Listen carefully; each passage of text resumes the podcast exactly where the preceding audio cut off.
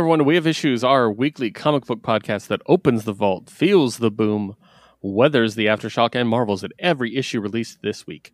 I'm your host Keith, and I'm joined by my stalwart sidekick, who is always at my side, Josue. Yes, I'm starting to use my super awesome mega perk from Books with Pictures, and that is I can basically use the store as a library. And but so we'll talk about a book I've, I've been really excited to read later. Ah, I'm excited. That's that's got to be a benefit to working at a comic store, definitely. Oh yeah, So, nice. All right. Well, we are here to talk about comic books as always. However, we always start with a little bit of news. I don't have a ton of news this week. Um, I'll start with the indie stuff as always. Uh, I only got two things. First of all, um, Boom and Keanu Reeves have announced the finale of Berserker. Remember Berserker? oh yeah, yeah. Yeah, about that first issue. uh, the upcoming 12th and final issue. I honestly did not know there were 12 issues already. Oh wow, Yeah. all. Um, but yeah, apparently it's going to be in the the stands on March 2023. Obviously, it's already been optioned for a film. We were, we talked about that in the past. It's a character that looks a lot like Keanu Reeves. like so, yeah. I mean, if if you guys kept up on that, that's great. I don't know anybody personally that's reading it, but I thought I'd bring up either. news. So yeah, I don't know what who's buying this book still. like, uh, next up, something I think is kind of cool. Uh, there was a there was going to be a Teenage Mutant Ninja Turtles slash Masters of the Universe crossover. You know, He Man, She-Ra, and stuff. Right, right, yeah. And it ended up getting canceled. what? But Freddie Williams, who was who was doing the design sketches, Mm-hmm. um, did share a little bit of his Oh, nice. uh, his design art, including Leonardo holding the sword of power. That's so his- sick. what a crossover! What the fuck? Yeah, I'm here for this. I would have read the shit out of this. Absolutely. Um, he shared other sketches, including um, uh, Raphael writing Battle Cat, which I'm like, yes, oh my god. I'm here for this shit forever. So, um, yeah, really cool. I wish that had happened, but it was a nice little Christmas present from him to show us what we're missing. So, yep. uh, next up is my only piece of DC news, which is DC Universe Infinite, the online digital comic reading service, has announced that the number one most read issue of comics on their platform this year is Sandman number one. Oh, okay. Nice. so it's not something that came out this year, which is kind of sad, but it's also Sandman. So, you know, you kind of give it a little bit of a leeway. So, yeah. Uh, next up, Marvel is teasing a new Avengers series. Now, we're going to talk about this a little bit later okay. when I review a certain book that Josue didn't get. hmm But uh, a Mm. little spoiler, it's timeless. Yeah. Yeah. And the whole story is that Kang, there's one moment in time Kang cannot access. It's called the missing moment, and he's going crazy trying to access it. And it's revealed that it can only be accessed by heroes. And at the end of it, there's a big page that says the quest for the missing moment continues in 2023 in The Avengers. Hmm. Yes. So it's a different Avengers logo too than the one we got right now. Yeah. It's leading us to believe they're they're maybe relaunching the Avengers. I mean, I, I mean, Jason Aaron's run is coming to a close. I would assume so. Yeah, I was kind of thinking that. So yeah, we'll see. Um, but we'll talk about more about the details of that in a bit.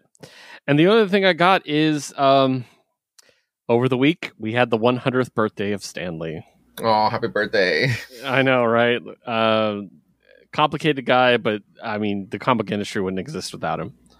And uh, just, I don't have a lot to say. Just go online, dude. There's so much, so many like honorings of him. Mhm. People t- talking about him and stuff and how great he is. And we're gonna talk about Stan Lee a little bit later in the show because of something that DC put out this week, which I thought was a really classy move. Um, but yeah, um, yeah, it's just you know he would have been hundred today, and uh, he lasted a good long time. Anyways, I mean he died at ninety five, so I mean you can't Yeah. you can't fight that. You know that's, that's fine. um, but yeah, that's pretty much it. Um, any other news? Anything else? You can, oh oh yeah, no what? Actually, sorry. Um, I did want to mention this one. Um, AJ Malakarn, who we follow on Twitter, has announced uh, Gamma Head Press, a new comic press that's going to quote embrace the absurd starting in 2023.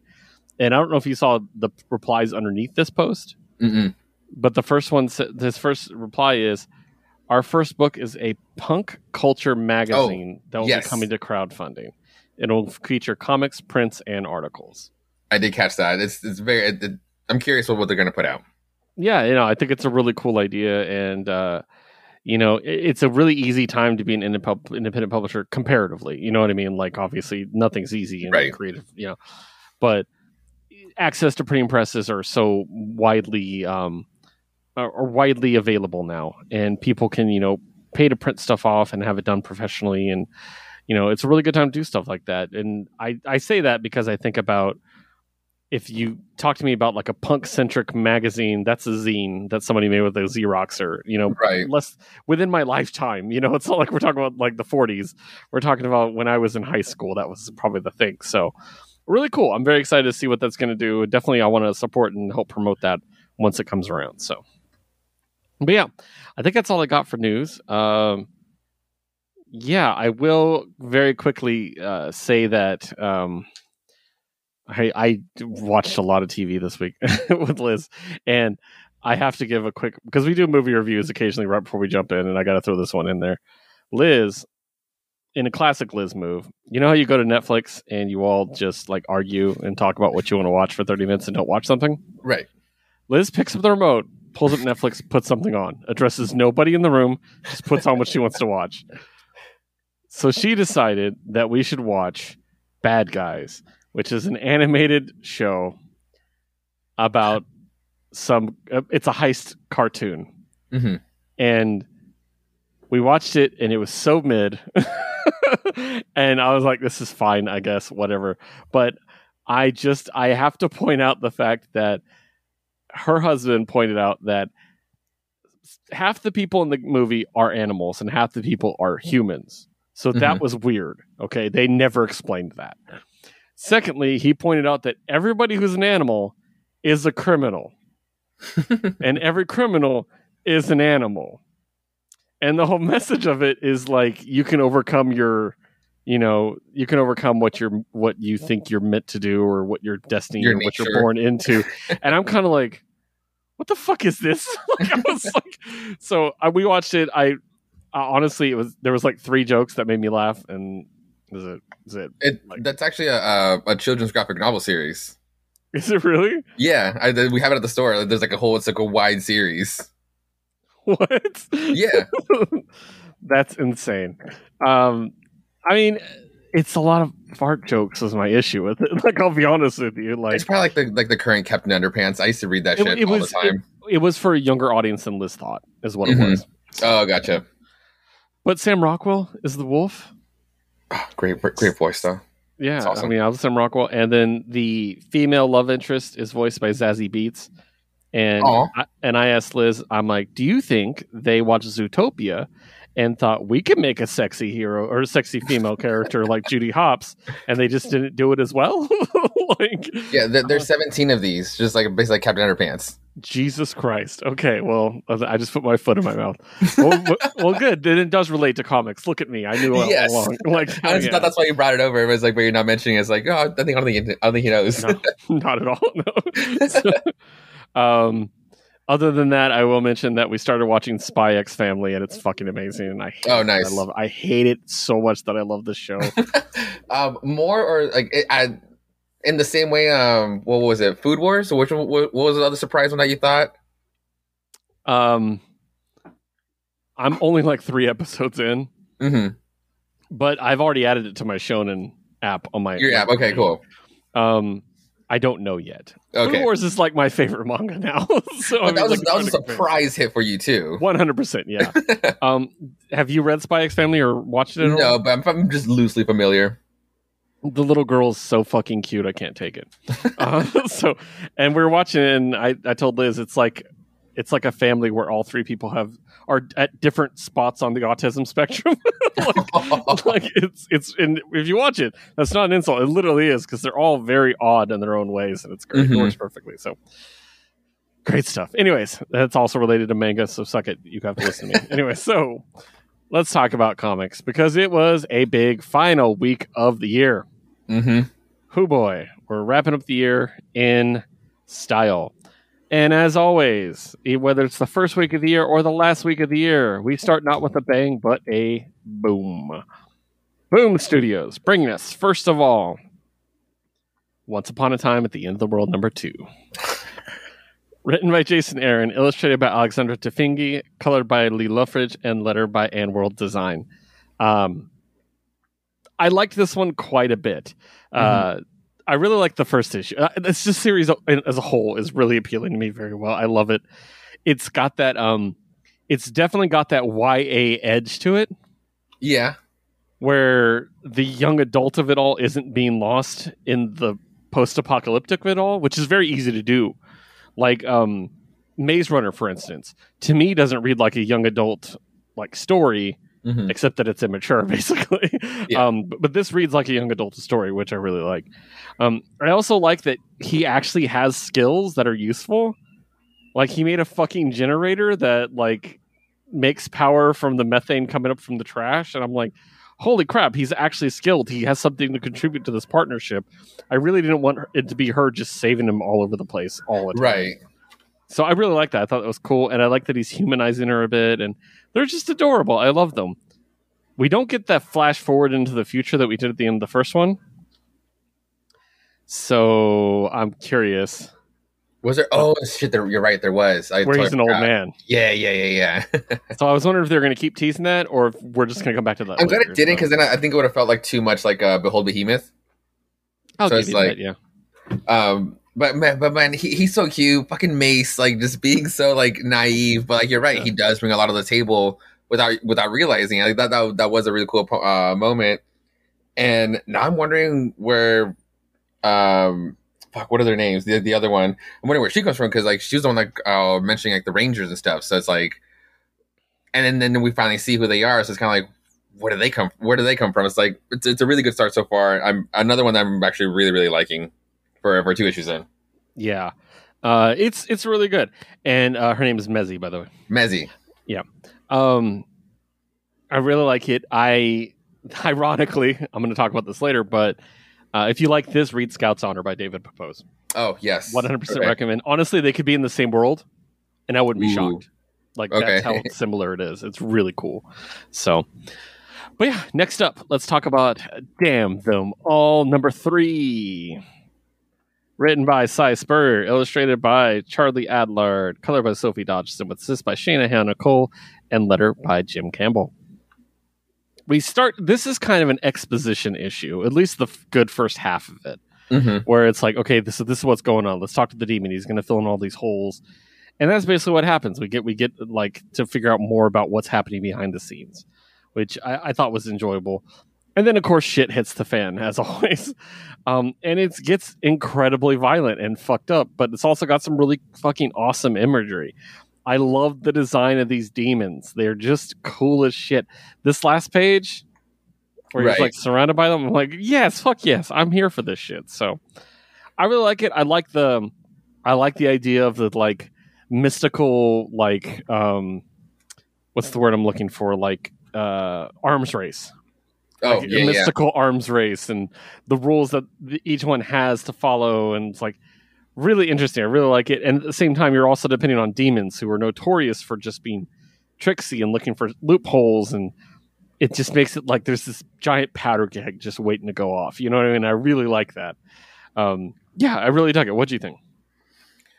It's like it's such it's such a Si Spurrier book. I, I love I love when he can just get like loose with his writing, and by that it just means like he can just keep writing on like on top of the pages over and over. By like it can just get really dense, but it's like at the same time, it's like the first third of it, it's like it's dense in a way, be, be, but it's because um, God damn it, now I'm forgetting her. Like Ellie is is stripping out, like, and it's like she's she's she's just like uh, she's like doped up on on that stuff just to be able to help around. But it's like the way everything is being explained, it's just like it almost feels a little too everywhere. But it's like, is that on purpose because of through her perspective?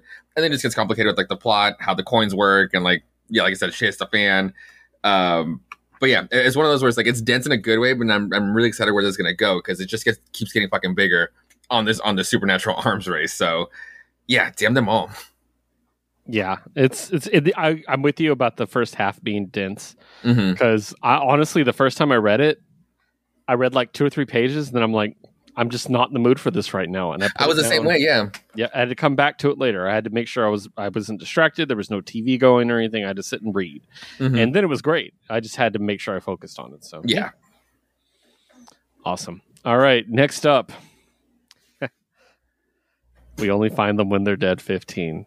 Written by Al Ewing, illustrated by Simone Di Meo, colors by Mariasara Miotti, and lettered by AndWorld Design. Josue, I'm going to ask you outright.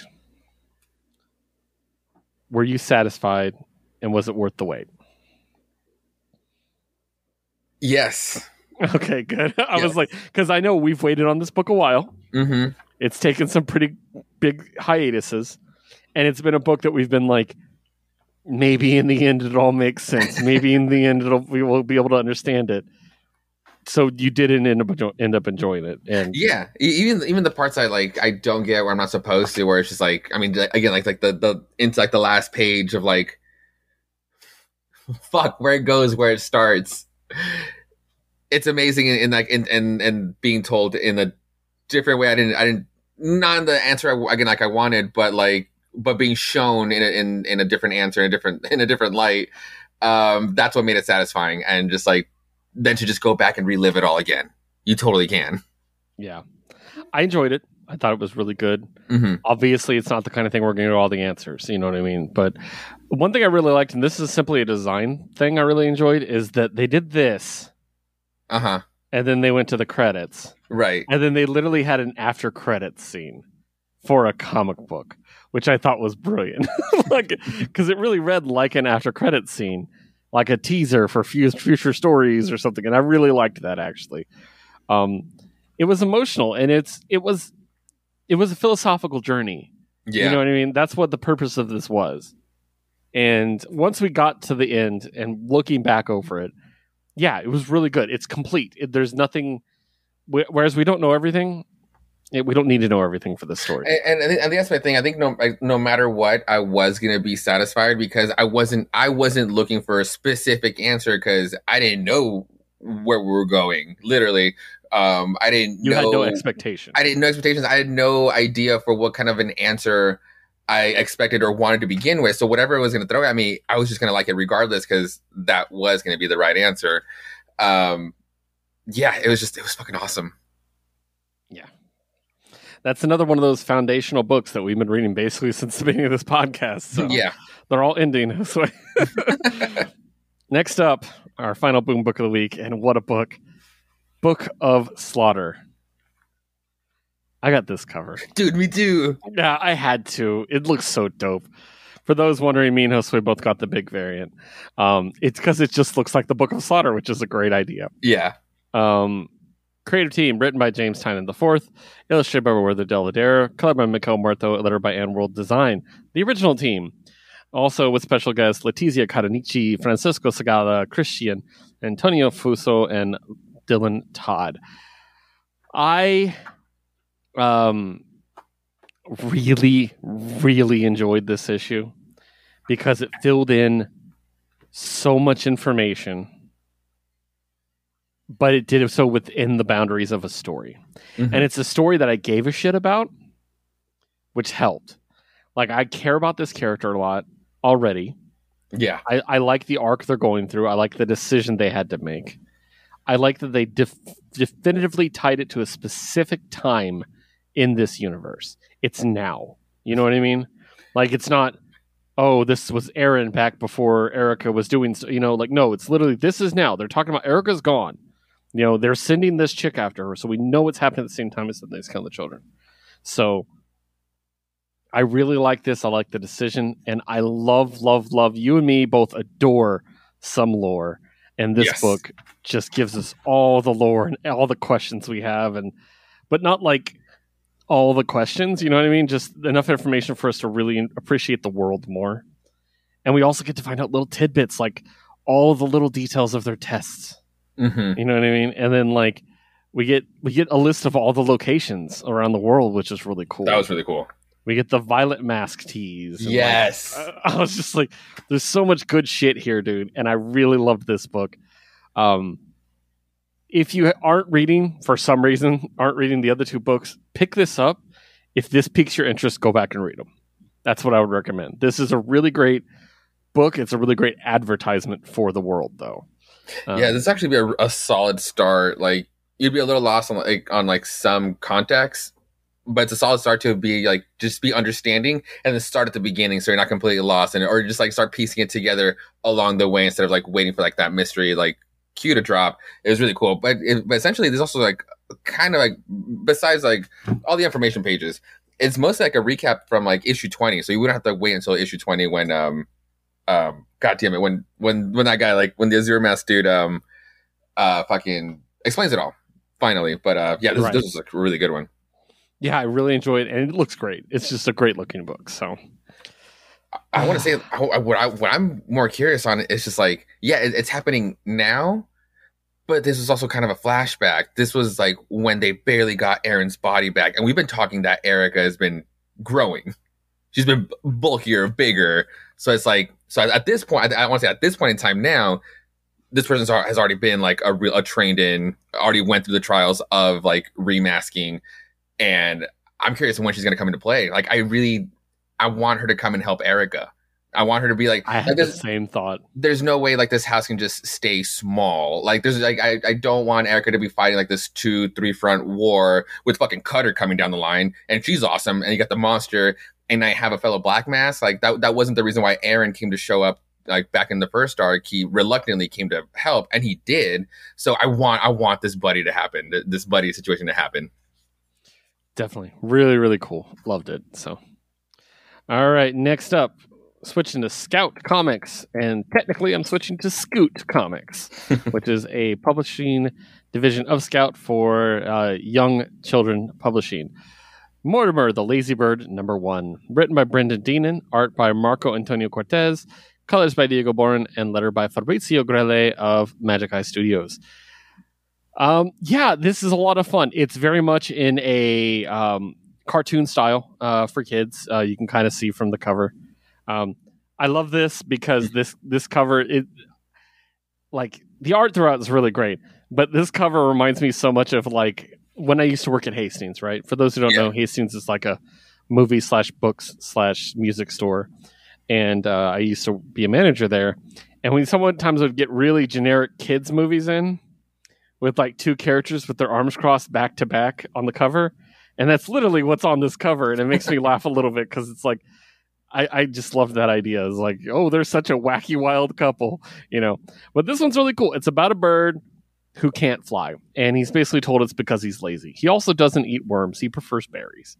And him and his family, they don't have a fight, but he overhears them being like, "We're disappointed in him. We wish we would do this." So he decides to leave.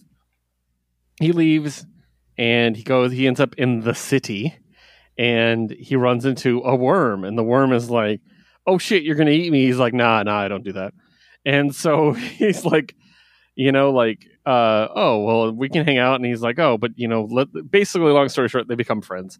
And he gives the bird a sock, a human sock. And he's like, here, put this on, poke your head through it.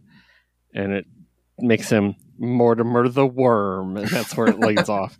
So, yeah, I think it's cute. This is the kind of thing I would, I would definitely give my niece if she was still, you know, not a teenager right now. yeah So yeah, I, I really liked it. So if you guys are looking for an all ages book, it's very cute, and the animation's like on par with what you would expect for children's animation. Looks really good. It's not janky looking at all. So uh, really great. Next up, Opus Publishing. Bill and Ted's Excellent Holiday Special. Script by John Barber. Art by Butch, Ma- Butch Mapa. Colors by Joanna Lafuente. Letters by Jacob Bascle. This is literally yet another Bill and Ted story uh, that I've been really enjoying. We're getting a bunch of these. This one is a Christmas story in that uh, Bill and Ted are at a Christmas party and um, uh, they're, they they perform at the Christmas party. Long story short, time travel shenanigans happen. People in the future want to prevent Bill and Ted from ever doing all the great things they did, so they go back in time using the time machine to stop them from finding all the people they found in the first movie and take them first. And it's it, it happens as you'd expect. um, the main one that's featured a lot is Billy the Kid, which I thought was really great. Uh, Socrates gets a pretty good run too, which I love Socrates, good old Socrates. Um, and then there's a bit with with Joan of Arc, which I always love Joan of Arc. She should be in every one of their books. But yeah, it's it's it's a wacky time travel adventure for Christmas. It's the kind of thing you would expect. So there's also a story at the end called Young Bill and Ted Go Shopping. Uh, script by John, John Barber, art by Juan Samu, colors by Valentina Pinto, and letter by Jacob Bascle. This one is about them when they were like preteens, and they go to the mall, and they it does that whole thing where they both want to get a present for each other, but they don't have enough money, so they each give up something to buy the other one something, but the thing they give up is related to the present they get. So like um, Ted he's busking, he's playing his guitar, and people are giving him money to buy something for Bill, but some bullies take his guitar. Meanwhile, Bill's buying him guitar strings. You know, okay. so and then like uh, Bill sells his records to buy uh, uh, to buy the guitar strings, but Ted ends up buying him Van Halen II, which is like great. and then in the end, they get their stuff back. It's like this whole thing. So yeah, it's really cute. I like it. Uh, more Bill and Ted, please. And then also one of the variant covers is, uh, God, I wish I'd gotten it. Is a Beethoven action figure cover, Oh, get out. which I would have I would have killed for. so yeah, great stuff. Next up, we're going to talk about what our buddy buddy Mars is calling the dark horse of comics, Dark Horse Comics. um, I stole her joke before she could say it. She's no. Don't tell her. She doesn't listen to this. Quick Stops 3. we'll know if she listens because she'll call me out. Written by Kevin Smith, art by Tango, letter by Andrew Thomas. Um, as always, this is filling in these little holes in the View universe. This one, I think, is probably the most unnecessary hole, they, hole that they filled, which is a very Kevin Smith line. Mhm. Um, but it's from Clerks 2, and it's from Elias. And you've seen Clerks 2, of course, I right? fucking love Elias. Yeah. You know the bit where he's talking about the pussy troll, Pillow Pants? this is the backstory of that story. really? it's not real. There's no pussy troll. I knew that. There's no magic. I'm, not- saying they're not taking a magical turn in the Views universe, although that'd be amazing. No, but it's like with like the the night with like the girlfriend, like her explaining. Yeah, basically, basically, he's just he's at summer camp. He is a church camp counselor, and he's like, he's like, I like you. I, let's do sex together is his literal quote. And she's like, Oh, I have a troll, and she tells him that. And then, um, Was it pillow pants, right? yeah, Pillow Pants and Lister Fiend, her mouth full. Like so, yeah. Um, so he's, it also completely retells the whole like Optimus Prime thing that he did with Randall. It's re re Awesome. this, which is great. Um, so they're just gonna be friends, and he's like, you know, I have to pee the troll out, and then we can have sex. Uh, she says it. So cuts to 2022. Now, have you seen Clerks three yet? No, not yet. Okay. I'm gonna spoil something for you. Okay. Elias gets into crypto. Fucking So- idiot. So he's at church camp in the year 2022. And he's he's still obsessed with Transformers. He's still a church church camp counselor. And the same girl is there. And she's just like like I've slept with a bunch of losers in my life that like steal my money and my car and my self-respect. She's like, maybe I need to try a nice guy for once. And there she's like, he's a man baby. It's like he's a clean dick, carries no cooties, and it's like, okay. And so she goes, she's like, hey, let's talk. And then she introduces him to her little cousin, Coltrane Hodgkiss, who is the one that gets Elias into crypto in the movie. okay. Um, and so he's telling him all about crypto. Later on, Elias is in the boathouse and she comes out like this, Mm-hmm. and they're about to sex. And he's like, What about pillow pants? She's like, Oh, yeah, he's long gone. Don't worry about that. And Lister Fiend's gone too. Like, it's great. And then he's like, they're making out, and then he's like, you know, he was right. And she's like, what? And he starts talking. Centralized banking institutions do have too much control over our money. She's like, what? And so he gets too obsessed with crypto to have sex with this girl. Oh god damn And- it! And so she leaves, and it cuts to like a little postscript thing where it's him and and Quick Stop. Like, yeah. Mhm. Uh, spoilers for Clerks Three. Everybody, I'm just going to quickly spoil. Um, Elias saves the day through crypto. Oh, of course he does. Yeah. So your your mileage may vary on that storyline. So, uh, but yeah, it, it's fun. I do think it. Like I said, I think it's the most unnecessary plot that we filled in, but it was fun. And It Sure. was cute, and I like when Kevin Smith stuff directly quotes himself. Like I'm a big fan of the Evan Kevin Smith like lecture series, and Okay. when he did when he did that whole Lord of the Rings rant that Randall does in Clerks 2, Yeah. he did that on stage and then Oh, liked gotcha. it so much he just had Randall say it in the movie, which I thought was amazing. like word for word, it's great. So, anyways, yeah. All right, next up is the roadie number four. Check out this cover. Oh wait, what? Yeah. That's cool. What happens? So, creative team. Script by Tim Seeley, art by Fran Galan, letters by El Torres, and let- and oh, there's no color. Um, I'm not going to tell you because a big thing is revealed. Ooh. Um, a big truth oh, about about him and his daughter and their true relationship, and it's really good. I will give you that. It ends. It ends on a happy ending. okay. Um, I'll just show you the last page. That'll tell you what Okay, that does look really cool. He finally gets to be on stage. He finally gets to be one performing. So that was really cool ending. Um,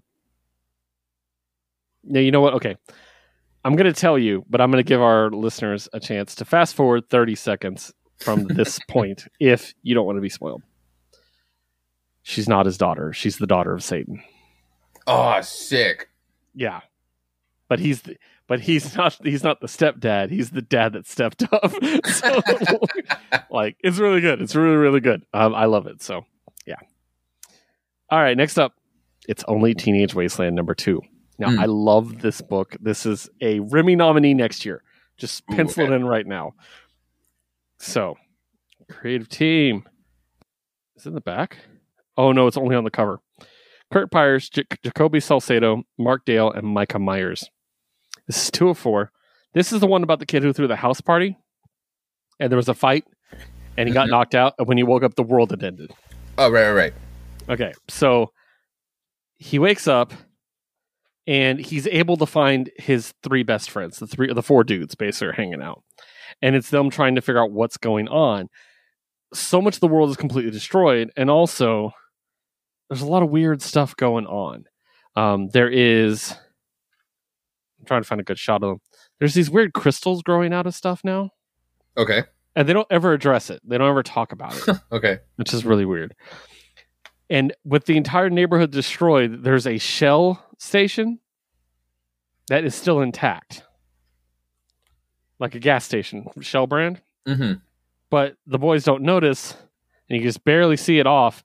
The S has burned out, so it just says hell. Yeah.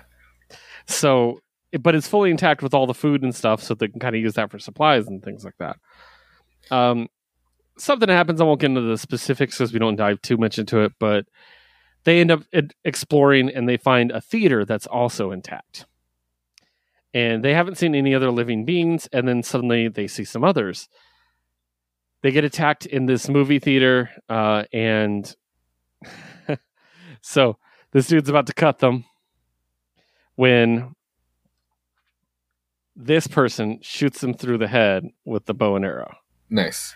and um yeah so she stops all the bad guys and they're like oh fuck. And uh they reveal i said she so i kind of reveal. She reveals it was his sister all along. And she looks significantly not, not like older older but she does definitely looks more less of a teenager Right. so i'm asking how much time has passed how long was he unconscious Mm-hmm. and are they in hell like, like or was that too on the nose you know what i mean like so Right. um but it's really cool it's only a four issue mini Hmm. but it's really impressed me so far. I'm really enjoying where it's going, and I think it's really intriguing. I love the the creepiness of it. Like it's really well done. So Nice. and also it, deep down it's about a friendship circle you know that's what i Yeah. really like it's about two best friends who are torn between different you know social groups and it's about a dude who finally lost his virginity and doesn't know how to like his friends don't know how to handle it. It's, it's just really good so. All right next up we are switching to vault comics. And we're going to start with going door to door night by night number two. Uh so Yes, I love this book. It's so great. Written by Cullen Bunn, art by Sally Cantirino, color by D. Cuniff, and letter by AndWorld Design. Um, so I reviewed this back when we got the preview, but this is Josue's first time reading it. So I'm curious to see what you think after that first issue, um, where they kind of set up that you know, oh, there's this girl that knows about the monsters. She's going to tell them, and then she just bombs out, and they kind of have to make it up for themselves. And they try to ignore it at first, but then they have to actually address it and we kind of like discover the characters a bit more too, like who they are. Mhm. What do you think? I'm loving just following these people that have no business being monster hunters, but this is actually what the point of the book is. Um, but but there's a, also a mystery like behind each of them, like like these pages that like give them like a little flashback for each of them, like as like they're just like talking. I And there's, like, they're super that's, obscure, That's like my favorite thing about the book. is those Yeah, little- like they're super little glimpses. obscure to just like give them more to their personality, whether it's good or bad. And then the, now you're just making up your own picture about them. But like, like b- besides like like obviously like the ex priest slash like racist one, but the other ones also like could have like some like skeletons in the closet. But it's like, like I, I'm patient to find out more about them, but it's like I just want to know them already. Like they're all super interesting people, and at the end of the night, they just end up monster hunting, or at least like they know they need to get down the monster hunting. Um, but I, but I like that they're going like it's like they just had um, I like they just happen to stumble upon all these mysteries. All these towns are super different from each other, but it's just like the little things that they pick up on, like why is this town weird, and then like, well, time to get up in arms. But they're they're just getting into it. What do you think of the monster quote? The design of it. The little these little homunculi are just they're they're, they're really cute. There's there's but it's so it's funny that they're actually tackling something that they can just like choke like like hold, hold in a chokehold up in the air and not just like some menacing big ass monster. It's like I'm sure there's gonna be like like the cover suggests there's gonna be like a lot of them, but like when it was just like the single one that that oh, was funny. that cover. Oh. oh, that's not the cover I got. I got this one. Ooh, oh, that one's cool. So yeah, that one actually would add more. I didn't. know I thought. I thought this was the variant, or I thought I didn't think this was the variant. Huh. Cool. Yeah, I really like it. I think it's great. It- it- it's great so far. Yeah. And our other vault book for the week, West of Sundown, seven. Uh, written by Tim Seeley and Aaron Campbell, drawn by Jim Terry, colored by Triona Farrell, and lettered by Crank. I have to just straight up before we even jump in. This is one of my favorite vault covers of all time. oh, totally. It's just it's it's the Aaron Campbell cover in case there's any variants. But holy fuck. like what a cover, man. Like like it's just beautiful. Um but jumping into the book itself, uh, I really like it. I like the at the at the end of the first volume they kind of have like oh, we have this town that's kind of a haven for monsters essentially. That's kind Mhm. of what we're left with. And that's great unless you want to tell more stories. You know what I mean? Like if you want to tell more stories, you got to do something with that. And I kind of like how there's a like a losing of trust going on amongst everybody. And you know, there's certain kind of betrayals going on and I think it, it was a really great way to take what was could have been just a one volume story and wrapped up and make it interesting, bring it back and also feature the characters cuz she barely features in this issue. Which Right. you know, she's the main character essentially, but I do like that we're spending more time with the ensemble to get to know them and things like that. I think this is a really well done issue. And again, I mean, the cover itself alone is amazing, but um, the albino dude in this was really good. Um, I I do like God. What's his name? The hunter, her like buddy. Um, Oh, I'm just right there. Uh, Dooley, Dooley. Yeah. I really liked him in this issue. I thought it was really cool. And Yeah, the whole argument about the opera house, I thought that was really interesting too. Like Mhm. I could see both their perspectives, which is really good storytelling. So Yeah, that, that's what I want to call out. Like, we're like we barely got to see her, but it's also just like it's almost like the, the storytelling like almost told it for us. Like she's just been like busy, kind of like living it up, and like Dooley's kind of been struggling, trying to keep her alive this whole time. But she's kind of like, I fucking miss it, yo. Like I used to be on fucking top, and now I'm just like I haven't. It's, it's, it's fucking sucks. Like yeah, like you get to do get to like you get to see hear from both sides and agree from both sides. Um, but yeah, but and for like the rest of the cast, I do like how the pieces are moving. Like it almost makes me excited for a third volume down the line because like I don't want this to just be like well maybe like Doctor Moreau will be like the the villain for this arc, but it's like I almost don't want him to leave just yet. Like make this like a two part, like let it build up a little more because uh, these are all just like meshing so well. Yeah, and it's the kind of story that, and this is the worst comparison on the planet. So, Tim, if you're listening, I'm so sorry. I don't mean this, but like Once Upon a Time, the the oh. the ABC show, mm-hmm. where they can cycle in and out, you know, characters from a known lore. In that case, Disney. In this case, horror monsters. Um, and we don't necessarily need to cycle them out. Maybe Doctor Moreau ends up maybe not dying or something, but ends up becoming like just a member of the the town, and maybe he's there, and you know, because he's kind of the villain. But I mean, Captain Hook was the villain at one point, once upon a time, and stuff like that. I just kind of, I'm like, let's keep him around. Let's keep building this cast bigger and bigger with all these monsters. Because again, in the first volume, the albino and the Frankenstein monster were the ones that we were like, oh, they're the bad guys. This is awful. Yeah, like, for the true. first few issues. So I, there's a lot of gray area you can have with this, which I really like. So. Mm-hmm or you can go the other way. Either way, it looks it's great. I really enjoy it. But yeah, I like I like this, and I, as a big fan of of um, Penny Dreadful, yeah, it gives me so much vibes of it. Specifically because you take these this Victorian female character into a Western setting, which does happen eventually in that show. So yeah, I really like it. So all right, next up, Image comic books, and I hope you guys are ready for a small image week. I got image number nine.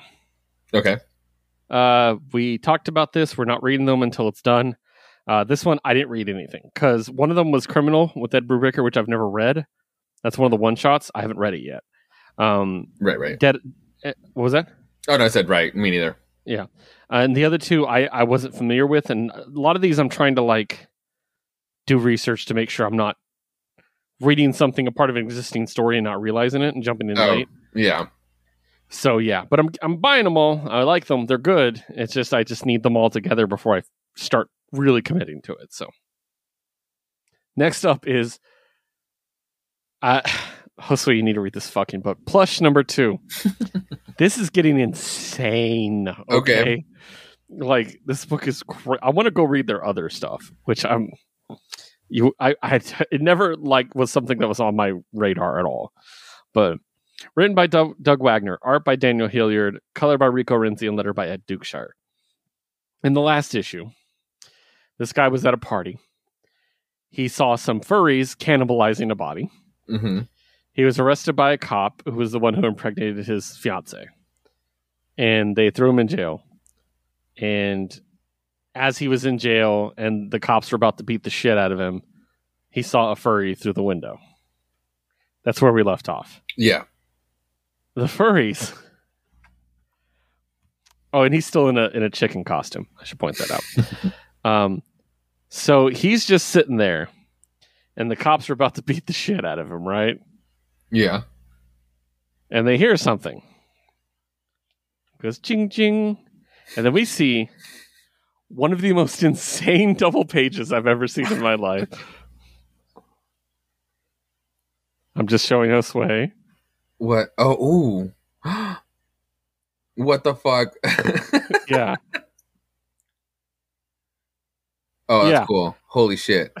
So, this girl in a cat costume comes in and just fucking eviscerates a cop and just starts gnawing on his body in front of all the other cops. Then a guy in a goat costume comes in and does this. Oh shit! like, and and then it gets super violent, and then we get introduced to this one, which is literally my nightmare given form. and then they, you don't even get to see what they do. It's off screen. They do this, and then we get this fucking shot, which will live in my nightmares forever. like, like, absolutely the most terrifying thing I've ever seen. Imagine if Grimace from McDonald's killed something and you watched it. That's basically what. like, and they're like, "Hey, you want to go with us?" And he's like, "What?" Like, yeah, come with us. And we get the impression that the furry in the cat costume might be like a love interest for him now. Okay. And there's a lot of really fucked up visuals. Like I Jesus Christ. Like, yeah. Including the shot of her with her mask pulled up, which I thought was amazing. Yeah, That's that, a that, cover cool. on its own. Um, and basically, like, you coming? And he's like, all right, let's go. And he so he goes with them. But this is just hyper violence throughout in costumes. it's amazing. I was like, holy fuck, dude. like, yeah, really great book. I'm really enjoying it. I highly recommend. If violence doesn't make you squeamish, it's a great story. If you do not like graphic violence, it is not the story for you. so, speaking of which, Love Sick 3. Oh my god. Story and art by Luana Vecchio.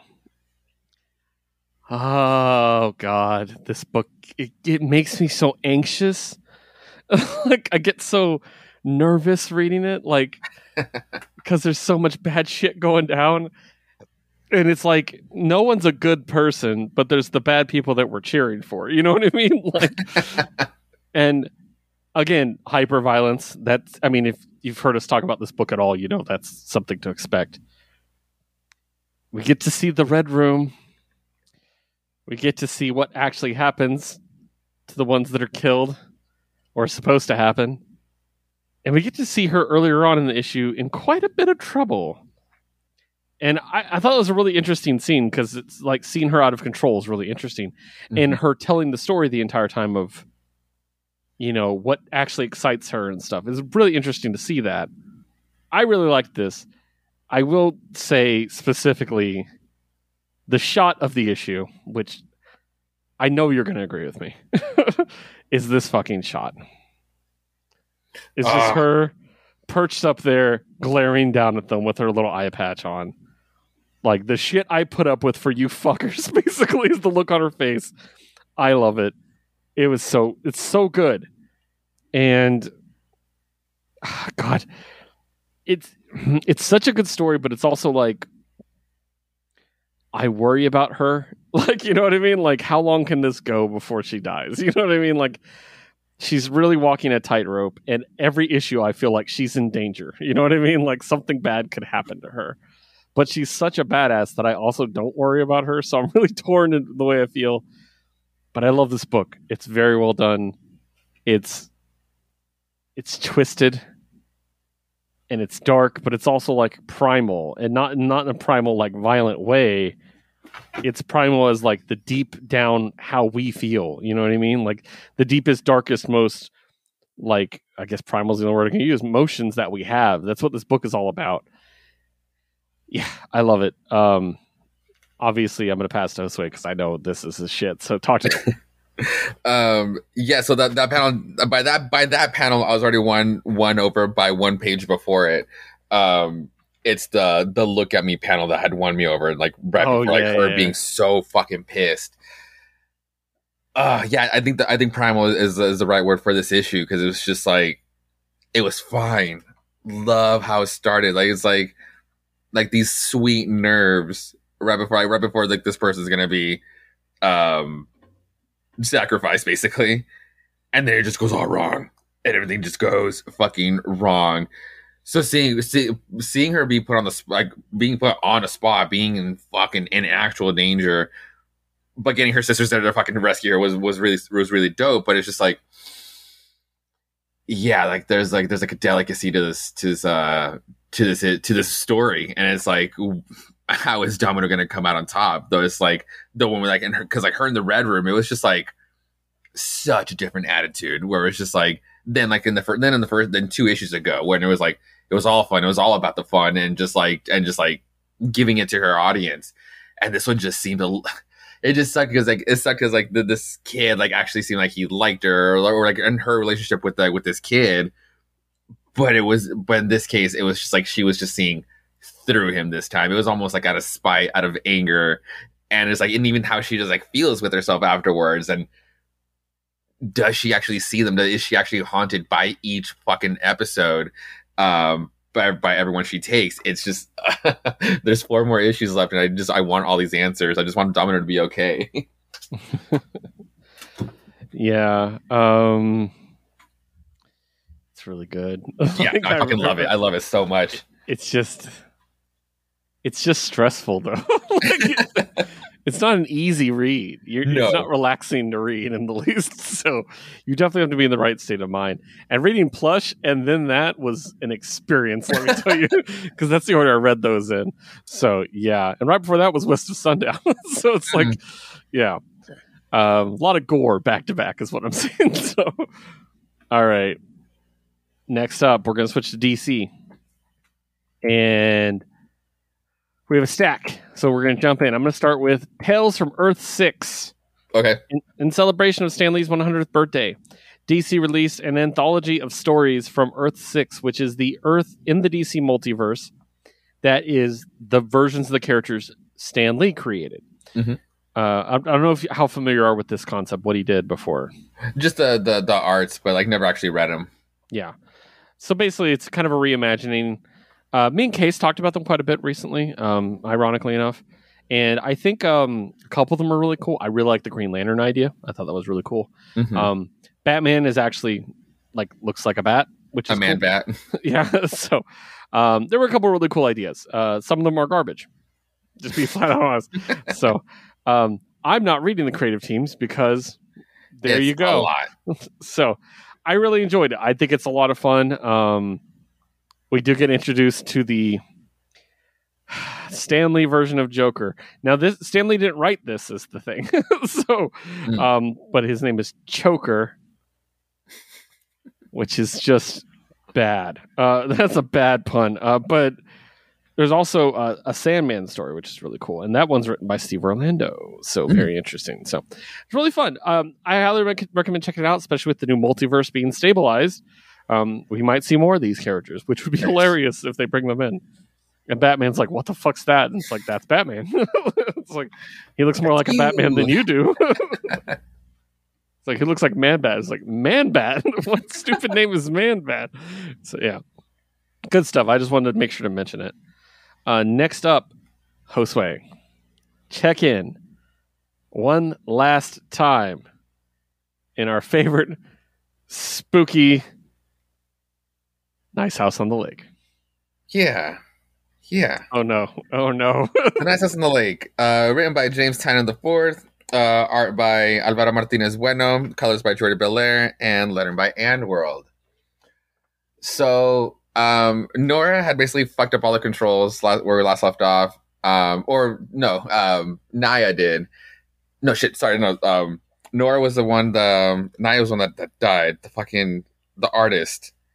Um, Ryan. Um, she was the one that uh, yeah. So Ryan was at the controls, and Nora was the one that basically revealed the secrets. And Walter was pissed. Like, was we really saw like um his toxic side in the last issue, and it got left off where it's just like, yo, either stop, like, kill me, or go stop uh Ryan from messing everything up.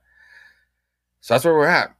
We're at the the part where we have to make the big decision, one out of the three, and the whole crew it basically gets, it gets down to like the the the whole crew all 10 people have to come down to make one out of three decisions. One uh ryan gets to just keep screwing up all of the fucking uh controls and just like let let the whole like system go to, in, in a fucking fritz. And walter's masters will come down and basically uh burn, burn basically burn everything. Option two is um we let the tensions keep flying and because of Naya's death right now, because of what Ryan just did by shutting down everybody's immortality, and certain people die, certain people don't, but because now there is no actual ecosystem that why why Walter chose all these specific people, um, again, his masters will come down and notice and basically shut actually shut the system down instead, and then they will all die instead. Or option three, everybody has to agree to kill Walter instead. And they get to, and then since like they're, they're learning the controls, they get to keep running it. They can basically keep get keep getting away with it for like another century or so. If like if, if they play the cards right, maybe longer before they're before again Walter's masters come by to, to do like a checkup on like what's been going on, and they realize, oh shit, well Walter's dead, now we can actually shut shut everybody down, so they can still keep living. Um, they tell us to at least like the people who are have been wanting to escape. At least like Ryan comes back out with Walter, tells them this, and they're all about to like agree to it when the third party with um um with like Naya's husband like with the fucking gun being like no that's not what I want I want actual revenge um so it just comes down to like explaining it to him one more time and it's just like he's like obviously calm down to calm down his emotions but uh Ryan has to be the one to do it to do it since like she's the one that kind of messed up the whole thing anyway and at the end, he Ryan gets like like Ryan, uh, fucking Walter gets like this like little bit of like regret. It's like I'm so sorry. Like I, I was only wanted you guys like as my family, and and they're just like yo, just like just stop. You've already done enough. Just, just shut the fuck up. And they kill him. And they kill him. And the whole time throughout the throughout the issue, um, you kept getting like these like these last like info pages, and it's like um basically like the last emails, the last text, um, that Walter had with each of with each of the people um, before they all came to the to the lake house. And on the last one, well, um, after they kill him, like right before they kill him, Nora was about to say something, but she's like, but she stops herself and just like, no, man, yeah, this is the only way to do it. And the last transcript that we get is between Walter and Nora. Ah and what we come to find out, we got so torn. it's just like you just find out that there's more lies on top on top of it all. Where like now that he's dead, and like it's it's, it's all about like remembering the specific thing, um, or remembering like, the specific thing with Walter. And after this, it'll be different. But now, um, Walter's still alive the only person that knows this is Nora because this is the only way so we can they, they can actually make it out of this or at least go forward. So now Nora's the one with the secrets. Walter's still out there watching them, and this is the end of cycle one. Expect it to return. we don't get because like yeah, I, I, I, the whole time I was wondering. like, Going back to when we're talking about um um when they find them when they're dead, We're like I didn't know what answer I wanted, so it's like any answer would have been the right answer this this one's different. This one's like I'm not pissed. this is the opposite. this, is, this, is, the opposite. I'm not mad. Like it's not a bad book or anything, but it's just like I, I mean I really thought it was a limited series. I really thought we were gonna get the actual proper ending. Like every issue kept teasing like this like fiery escape, or it's just like it's probably gonna something that's gonna happen later, but it's just like I thought it was gonna happen here. so fuck. So like I guess we'll see. It, it was a good twist, but it was like it, I guess it, it left me wanting, which is a good thing, but not in the way I wanted. Yeah. for 12 issues, for fucking for a whole year. And it's like, well, now I have to expect more for like that, uh, the other answer. So it's kind of like, ah, it was, it was just, it hit different. yeah. Damn you, James. yeah. Uh, well, I, I'd heard a couple people being like, I really like the book, but I'm not so happy with the last issue. And I was like, hmm, I wonder why. So, mm-hmm. yeah, I mean, that's probably it, you know, sequel bait. Yeah. So that'll get a lot of people. So, all right, moving on. Dead Boy Detectives number one from the Sandman universe. Yes. Um, I should point out it is written by Pornsak Pichetshote, mm-hmm. which I should be clear. This is actually my first comic for him, except for that issue of Silver Coin. Oh, nice. Um, yeah. So yeah. Art by Jeff Stokely, colors by Miquel Muerto, and letter by Hassan Otsmane-Elhaou. Because uh, you were the one reviewing Good Asian, so yes. Um, I went back and read the Dead Boy Detectives trade uh, before mm-hmm. this because I wanted to remember these characters and stuff like that. And uh, yeah, this is a lot of fun. Um, I really enjoy it. Uh, I was a big fan of Encyclopedia Brown as a kid. Okay. I don't know if you know what that is because it might be like an old person thing. Uh huh. I think I know what you're talking about. Yeah, it was like it was like a mystery book for kids where he mm-hmm. ran a like neighborhood detective agency and yeah, it was it was my crack, but I loved it. It was really really good, and this is kind of that, but supernatural, and I really dig that. Um, but also Thessaly's there, and I love Thessaly. She's one of my favorite Sandman characters. So yeah. I really like it. I like the focus on the the whole. Oh, it's it's Korean, right? The Korean lore. Was it Korean or was it Thai? It's I'm Thai. blank. Oh, it's Thai. Thank you. I don't know why I thought Korean but uh, immediately, yeah. But like the different the different culture of Ghost, which I thought was really cool and educational because it's not something I know about. You know what I mean? I thought that was Right. really dope to like learn about that a bit. And it's also got a really couple really grim, bloody, awful looking like scenes. This shit is horrifying. So, um, but I really, really liked it. I thought it was really cool. Uh, it's a good setup. I'm excited to see where it goes. I'm really liking this expanded Sandman universe. So, what do you think? I really love this because, like, I mean, like, even even um, uh, yeah, uh, they, they have like the their solo trade, but even like then their their introduction in Sandman, like in twenty five, like it's like in the Sandman in the Sandman books, it's everything. It was it was such a dark series, so you see them like as like the the Ghost Boy detectives. So I love that this ish this book as is starting off like in like in a YA palette, but it's so fucking grim. Like the page that you showed me is, is awesome, but the one that got me was the back Oh yeah, showing the back uh was what is she uh, the hollow back ghost?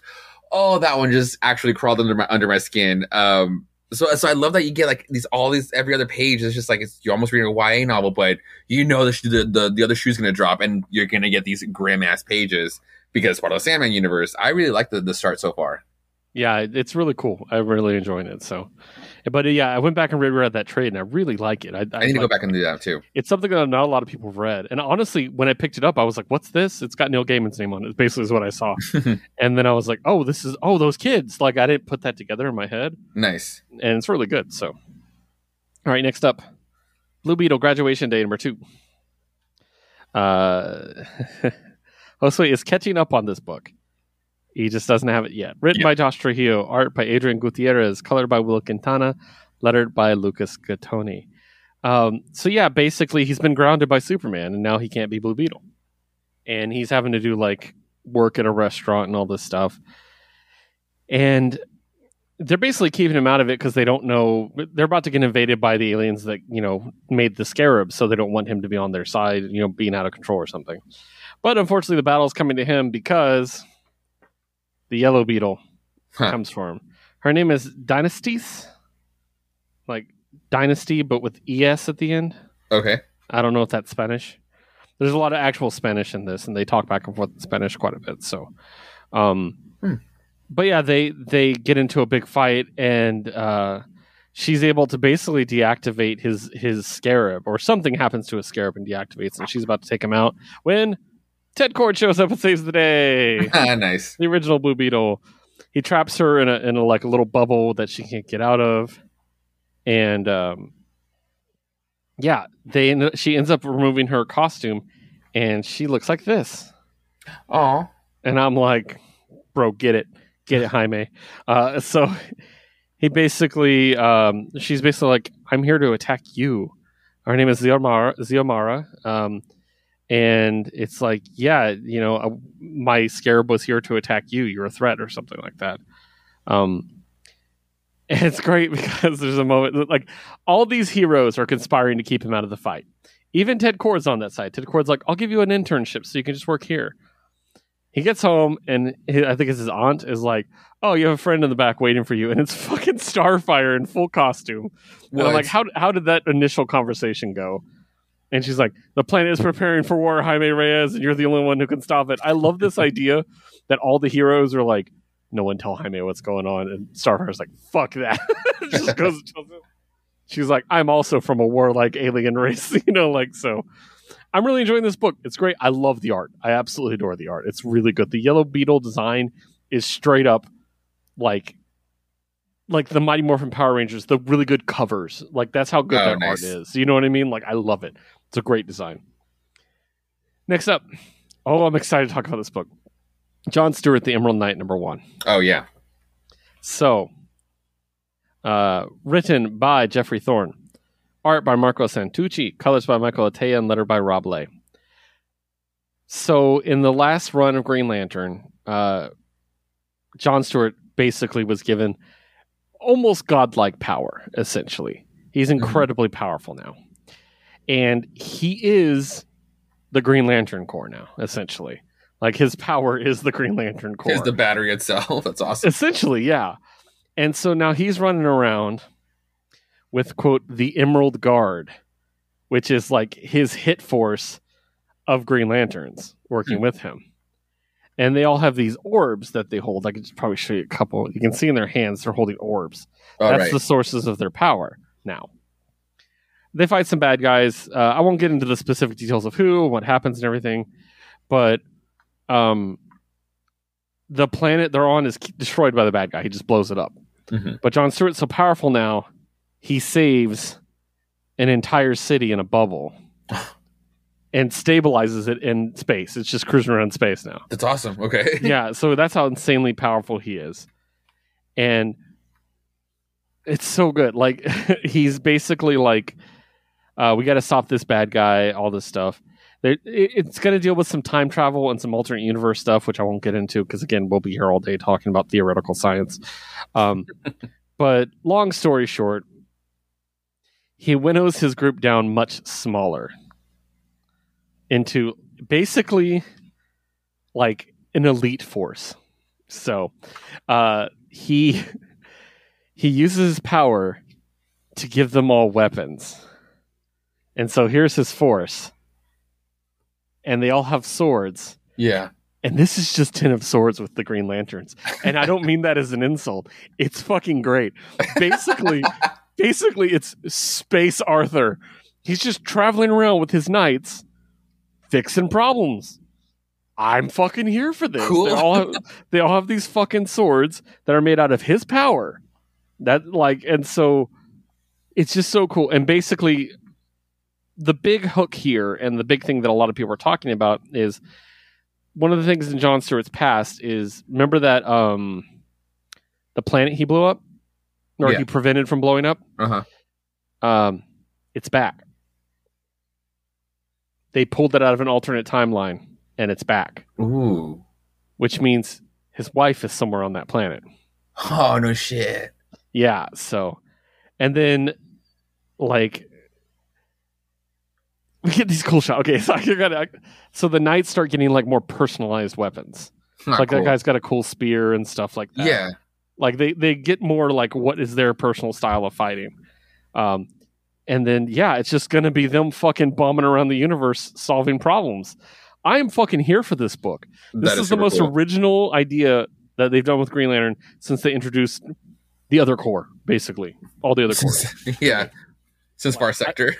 yeah and far sector yeah far sector's great I, was, I always forget that's green lantern that's how great that book is i'm like oh yeah, Yeah. she is a green lantern like so but no yeah since like the black lantern stuff hmm pretty much it's the most cool, unique, creative idea. I love it. That's awesome. so I'm I'm 100% here for this. And Kilowog is one of the people with him, by the way.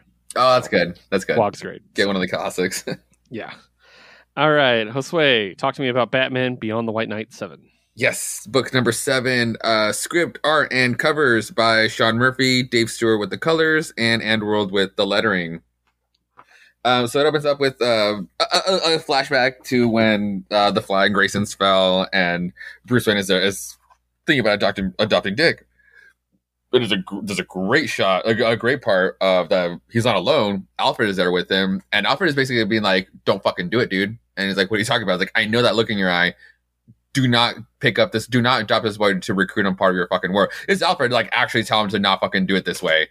Um, but Bruce is like, "Oh, but look at him. He needs a family. I can supply him with like whatever. He'll never he'll never like want anything." Like last thing he says is like, "Well, uh, uh, I have to tell you, or." I have let you. I have let you let him battle his like let, let him battle his own demons, not yours. And it comes and it comes back to like the present, and because Dick had just taken a shot from from Powers, um. So so so it's just like just like remember going back to like the to like the past for in that moment.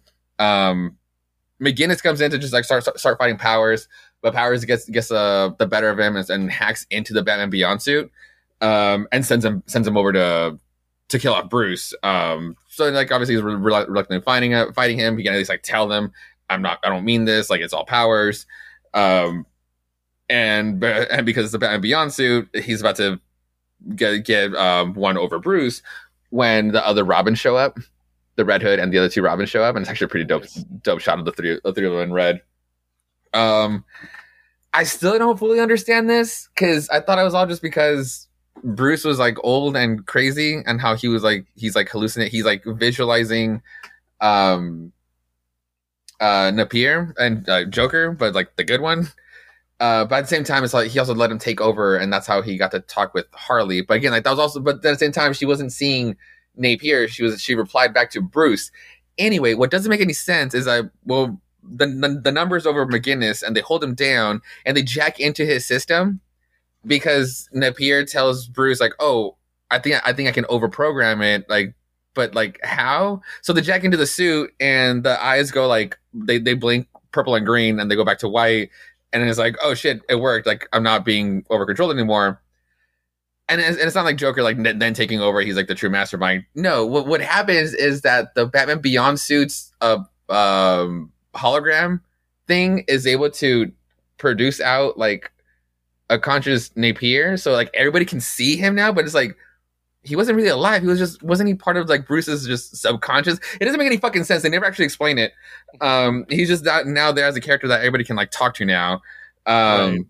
Like originally, you thought it was like just like his conscience talking to him or something. yeah, like, like yeah, exactly. it's a figment of his imagination, but now it's kind of implied that it's actually a piece of him was inside Bruce. Maybe, I mean, like, yeah, I guess so. I I, I guess what you're so. saying because it's more like you thought he was a Jiminy Cricket, and instead he's like a dude in his head. Yes. that's weird. Yeah, so so cool, so cool. We have McGinnis back again, and everybody's kind of like, take off the suit, McGinnis, and he's kind of like, what? It's my fucking Batman suit. Um, and then the end, Bat Bruce got like, no, no, he's right. It's it's his suit, like whatever. So so nobody gets to fight over anymore. So now now that everybody's like collected, uh, they're gonna take um the assault to um to Wayne Powers, the Wayne Powers building. Um, and it's yeah, team one is the GCPD and the GTO working together. Team two is uh, Dick and Jason. Um, team three is the two Robins, and then team four is Harley and the two Batmans, and I guess with ex- by extension the Joker as well. And to, so to be concluded to uh, Sean Murphy's long Batman Beyond or Batman the White Knight series. I, you know how I feel about the Joker. So Yeah, I know. I know that that that part was like, wait, uh, maybe I missed something a couple issues back because like maybe it is like how you explained it, but it just it makes less sense. No, I got you. I could see where you weren't given the information to make the right call. Yeah, yeah. All right. Next up is Action Comics 1050. I don't know how well this is going to look on camera, so I apologize. Oh no shit. Okay. Oh, that's cool.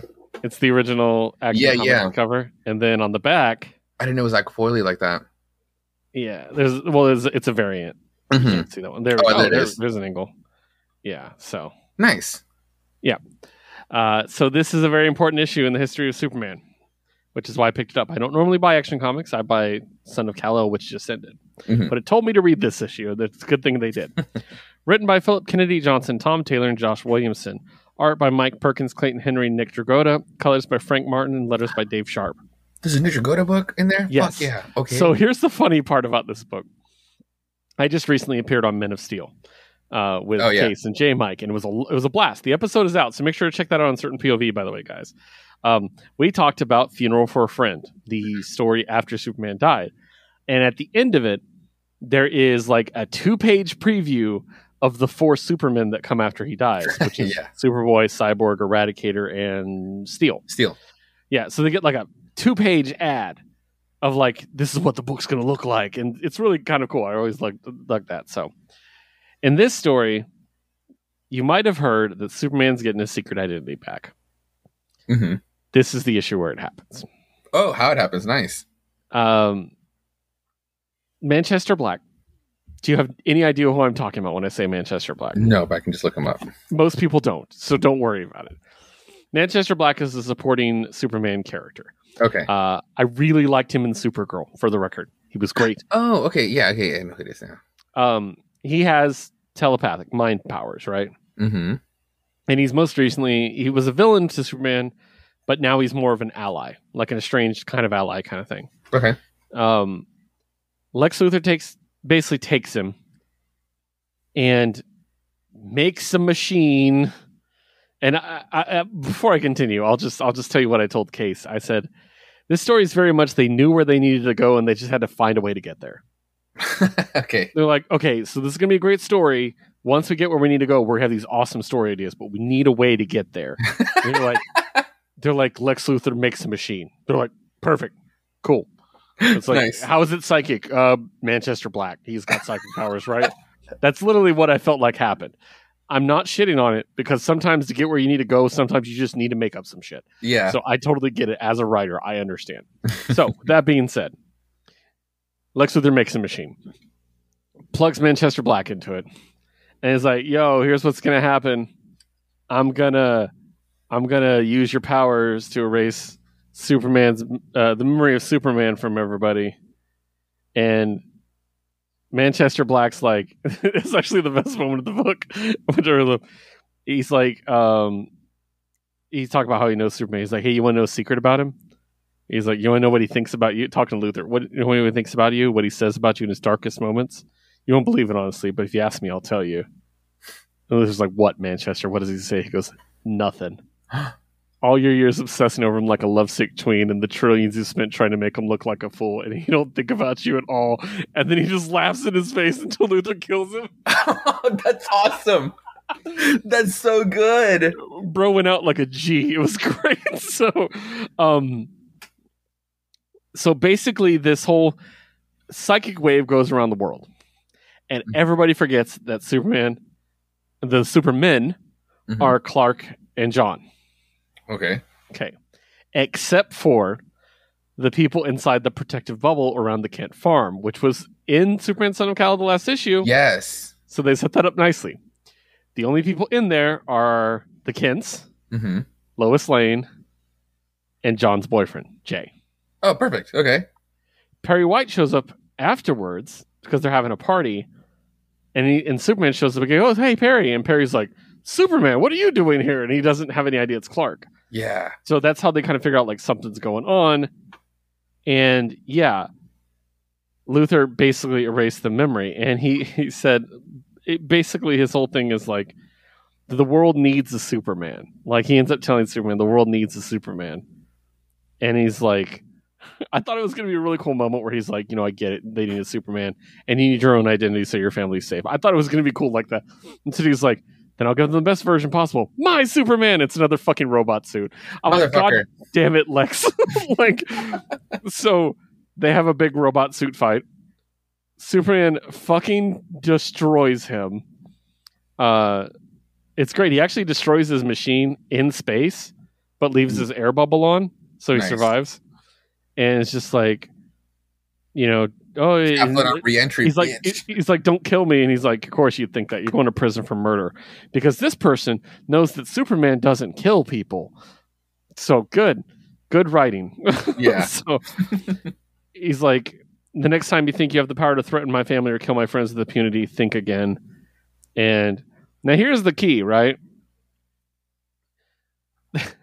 They put this line in that really bothered me because it felt like a oh shit what about moment you know? Mhm. where he's meeting with batman and batman's like it was a tele- planet-wide telepathic attack. And i'm like oh batman probably forgot. And they're like the justice league reservists and titans all have psychic defenses set up by martian manhunter. And i was like God damn it. such a deus ex machina last Yeah. moment like oh fuck there's people what if stephanie forgets? Like that doesn't make any sense. With Da- damian damian wasn't in the bubble like oh fuck we gotta make and it felt like new 52 you know in new Fi- the beginning of new Yeah. 52 where they're like batman's been around for years superman's just starting but batman's been around for years i'm like what that doesn't make any sense Wait. Meanwhile, the Green Lantern book is still talking about Blackest Night. exactly right and so that's why i was kind of like they're like shit we gotta fucking put some paste over this shit and hope no one notices um, and I'm not shitting on this book. I really enjoyed the issue. Um, but basically, what they do at the end is they set up all the next books by giving them a two page preview.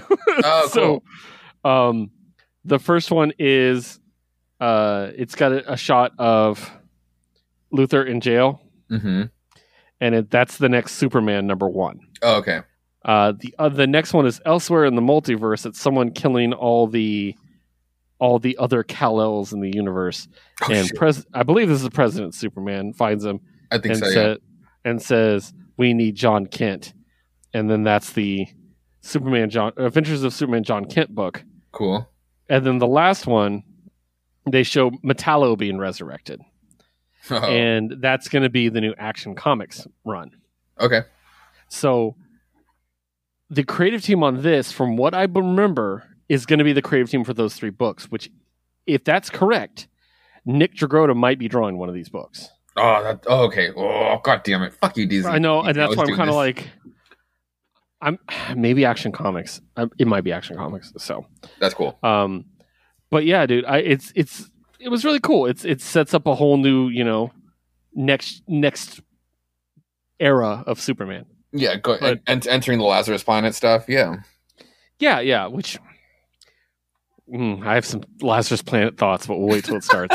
Okay. Uh, I'm just going to be very curious how they set up tension when the whole point of the crossover is no one can die. Right.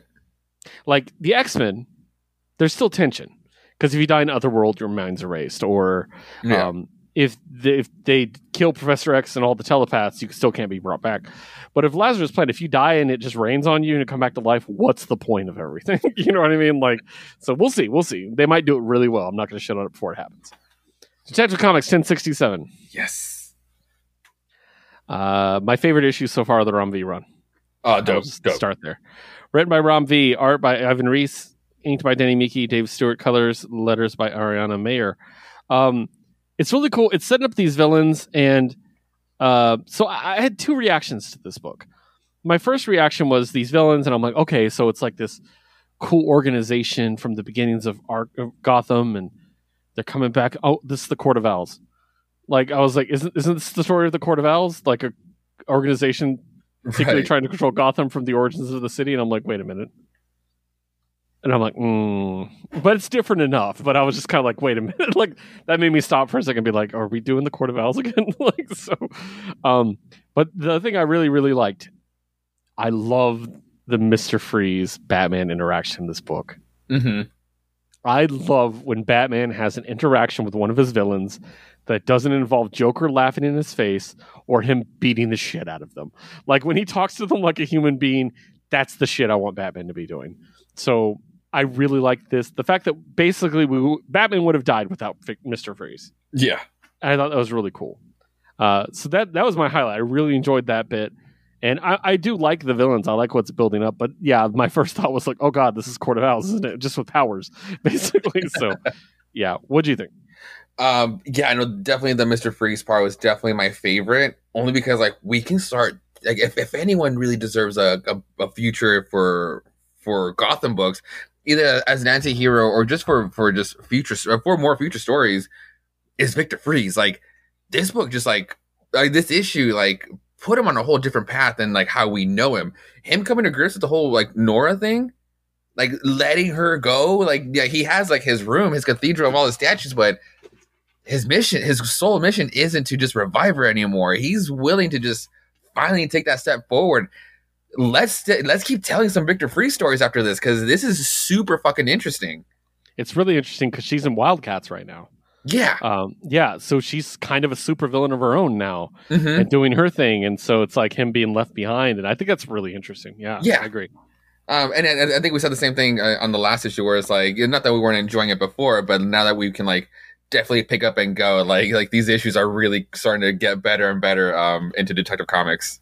Everything else was a foundation. Yeah. the last yeah. few issues have actually been building on the foundation. Mhm. So, yeah, I agree. All right, next up, Harley Quinn 25. The countdown for Stephanie's finale is coming, and I'm, I'm not ready for it. I'll just say I'm not emotionally ready. Um, written by Stephanie Phillips, art by Matteo Lolli and David Baldeón, uh, colors by Rain Beredo, and letter by Deron Bennett. Um, in the last issue, we saw the Harley who laughs uh, come in, and she's the one who killed Harley, but Harley was brought back by the Lazarus Pit, right? Well, she recon- reconfronts the Harley who laughs, and you find out that she's been traveling the multiverse, killing all Harleys. Uh, kind of like Uh-huh. Doctor Octopus. But anyways, so um, so uh, old woman, old old woman Harley, old lady Harley, I think is what it's actually called. Mhm. Uh, ends up teaming up with our Harley to take on the Harley who laughs, and it's really interesting and fun. I, I really actually like it. Um, and also they team up with Killer Frost, who should be in everything. she is the best. Maybe I just really like ice characters. I think so. I'm like Mister Freeze, yeah. Captain Cold, best villain in DC. like, um, but it's really cool. And then it ends with a big thing where all these Harleys are getting teleported in from the multiverse. oh no So- shit. uh, so it's it's a lot of fun. I I really feel like it's again Stephanie taking one last you know lap around this character and having a really good time. It's been a great run. I really enjoyed it. It's a shame, but if Stephanie's moving on to something else that she's going to enjoy, I'm, I'm very very happy for her. So yeah, really great stuff. And finally. Oh, if there was a snub in the Remy's this year, this was it. Wonder Woman Historia, number Wait. three. I saw Batman. Oh, I totally skipped it. It was before Harley Quinn. My bad. Batman 131. There goes all the drama, Josue. God damn it. Batman 131. Go ahead. okay, Batman 131. Um, slight uh, creative team uh, change up. We still have Chip Zdarsky on writing. We have Mike Hawthorne on the pencils, Adriano De uh, Benedetto on the inks, and Tomeu Morey on the colors with Clayton Cowles on lettering. So we we last left off on with uh, we concluded Failsafe, and Failsafe got programmed with some compassion, but he was able to write that and still shoot Bruce with this weird gun because all he left was a little crater. And so now we have the Batman of Gotham with a hyphen. And so where did Bruce go? um, he wakes up and like the, the first thing is he's trying to remember, yeah, what the fuck was the last thing? And it's just like seeing Tim and then getting shot. And it's it's, so it's still a fucking blur. Uh, he get he basically gets uh he wakes up because like he's getting he's getting um robbed by these, these two people like they, they take his uh utility belt and he's just like I'm monologuing. He's like, "Wait, hey, get your bearings straight. What the fuck's, what the fuck's happening?" When you finally hear an ally, careful, pal. You might just big your uh, break your big uh, big brain thinking so much. And it's like, and he sees him, and Bruce is still thinking, "Wait, did the Zur-En-Arrh damage? Uh, did the Zur-En-Arrh protocol like damage my mind?" And this is him thinking it, and now this person's replying back, "Hardly bats. It's just me, your good pal, Jimbo." And it's this skeletal figure Uh-huh. of a Jim Gordon. So now he, he basically can't even think for himself because it's like this person's actually like obviously reading his thoughts. He's looking to this like they go out to this, this rooftop, looking into the city. It's still it's Gotham, only uh the Wayne Tower is just looks a little different. Um, it, we uh, then and then he hears a, a scream like a, a cry for help, and it's like, uh, but it's still Gotham, and I'm still me. so it cuts to to this like priest priestish looking like judge. He is a judge. And at first, I- at first you think like, Mm. oh, is this this world's Bruce Wayne? Like, is like he's playing Batman this way? And he's knocking the door. It's like it's time. Um, it's time for it's time for judgment. It's time for to let judgment in. And it turns out it's actually it's actually fucking Two Face. This big ass dude is actually Two Face. He just paints like half his face white, and he's basically a he's basically a, a Judge Dredd. Like go in this for this Gotham. Like the way he dresses, it's just like it's, it's he's definitely working for the police force. Bruce comes in, just like obviously just like put a stop to it as he's trying to figure it all out. He's about to get like he's about, he's also start fighting out um some uh, other other officers, and he's almost gonna get like the upper hand here when he looks at the window, and Firefly shows up and just starts like flaming up the place. So it's kind of like, well, shit, not I definitely can't do this right now. He still he still hasn't recovered from the from the from the failsafe fight. Rescues the lady, um, kind of like yeah, puts her in, in safety, and Two Face uh, grabs him back. And again, this guy is this Two Face is massive. Um, he's about to just like actually punch him down when like these two daggers come in and like stab Two Face in the uh, in the face, and it's like this random girl is like, "Yo, take my hand if you want to live." And they go, they jump out the window, they make it onto they make it out to her car, and he just starts passing out. And like the skeletal Jim is like says like one last snarky thing. We cut to Selina looking super hot in this world and like Oh, being yeah. a king being a kingpin. Um, basically, someone owes her money, and she just like kicks his ass and gets a call from a red mask, and then we actually get to see him.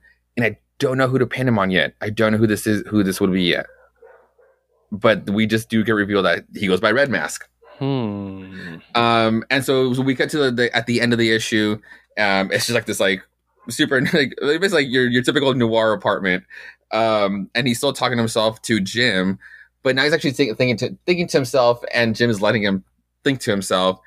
and he's starting to figure out. Um, he's starting to figure out that uh, I was like, okay, maybe that gun was something else. Like this also came from the Fortress of Solitude. Um, this this was Failsafe's compassion to send him to a Gotham. Like he's basically already figured out. I think Bruce Wayne is dead in this world. Failsafe sent him to a world where there is no uh, Batman, and that was his compassion. So, but it still got them. It still got them to save. So basically, he's gonna he's gonna be a Batman for for this Gotham for for now. Makes sense, yeah. Um, we cut to uh, and then like the, the extra story is called the Toy Box. Um, but it's basically an, uh, a story uh, c- coming back to Tim and to the present time and how, how he's blaming himself, blaming him, blaming himself, and he's not buying that Bruce is dead. Like it's um if Bruce, if Bruce is, if Bruce uh, was really dead, Failsafe wouldn't wouldn't have like broken the gun that he used because that, that's what he's trying to figure. He's trying to like reverse engineer the gun to figure out what the fuck it, it was to figure out uh, what it sent him to. Um, but yeah, and, and John is there. He's kind of blaming himself because he was on to put the gun in the in the Fortress of, Sol- of Solitude, um, and he probably should have like known what it was before just like leaving it there. Um, but yeah, t- uh, Tim is just like pissed right now. But yeah, that was the extra sto- the extra story. Interesting. All right. Now less dramatic. Wonder Woman Historia number three. yes. Which cover did you get? Oh, I got. I had to get this one. Me too. We both got the the Paquette variant. Okay, good. Written by Kelly Sue DeConnick, art by Nicola Scott, colors by Annette Kwok, and letter by Clayton Cowles. This book is amazing. I'm not going to go blow by blow because it's a big one. Yeah. Um, but it really delves into the mythology of it all and the different relations with the gods. I love to get Dionysus in this, for instance. Um, the Heracles stuff was fucking amazing and brutal and just so good. Um, but yeah, it, kind of wraps up the history of the Amazons and what had happened to them prior to Wonder Woman showing up, leading right up to her arrival, which I thought was in a great moment because like I love the how she got her name because Diana is another name for Artemis. Artemis's name is Diana. And so basically when she's created, she's like, You have a lot of names, you have one to spare? And then she gave her the name Diana, which I thought was really cool. So lots of really great stuff going here. Such a great dive into the i- to the psyche of Hip- Hippolyta. hmm Like just I, probably the best like character work of Hippolyta I've seen Yeah. so good. And the art's gorgeous. It's absolutely beautiful. I mean, there's a billion shots you can talk about. My personal favorite is probably this one with Heracles. Oh yeah, no, that one's great. But even like the, the showdown before that, like this. oh, that shot, yeah. Yeah. It's so good, dude. Like, I really, really like it. Also, Apollo's a dickhead, and you've been reading Lore Olympus, so you're probably like, yeah, fuck Apollo. Well, yeah, I, I knew that. yeah, so it's it's great. Um, this is the end. It's three issues, so we're done. Uh, do this with more things, please. yes. yeah, DC, like, do this, do Arkham City, World of the World, like, do actual, like, just give me like a different palette, like, and make it interesting. if you if they did a, like like a Krypton origin, not of Kal El, but of the planet with this Uh huh. style, I would love it. If they did something like this for the New Gods and Apokolips, I'd read the fuck out of that book. Like you know stuff like that. Like just do these cool historical pieces. I really like this. You know what we really need? The origin of Atlantis in DC.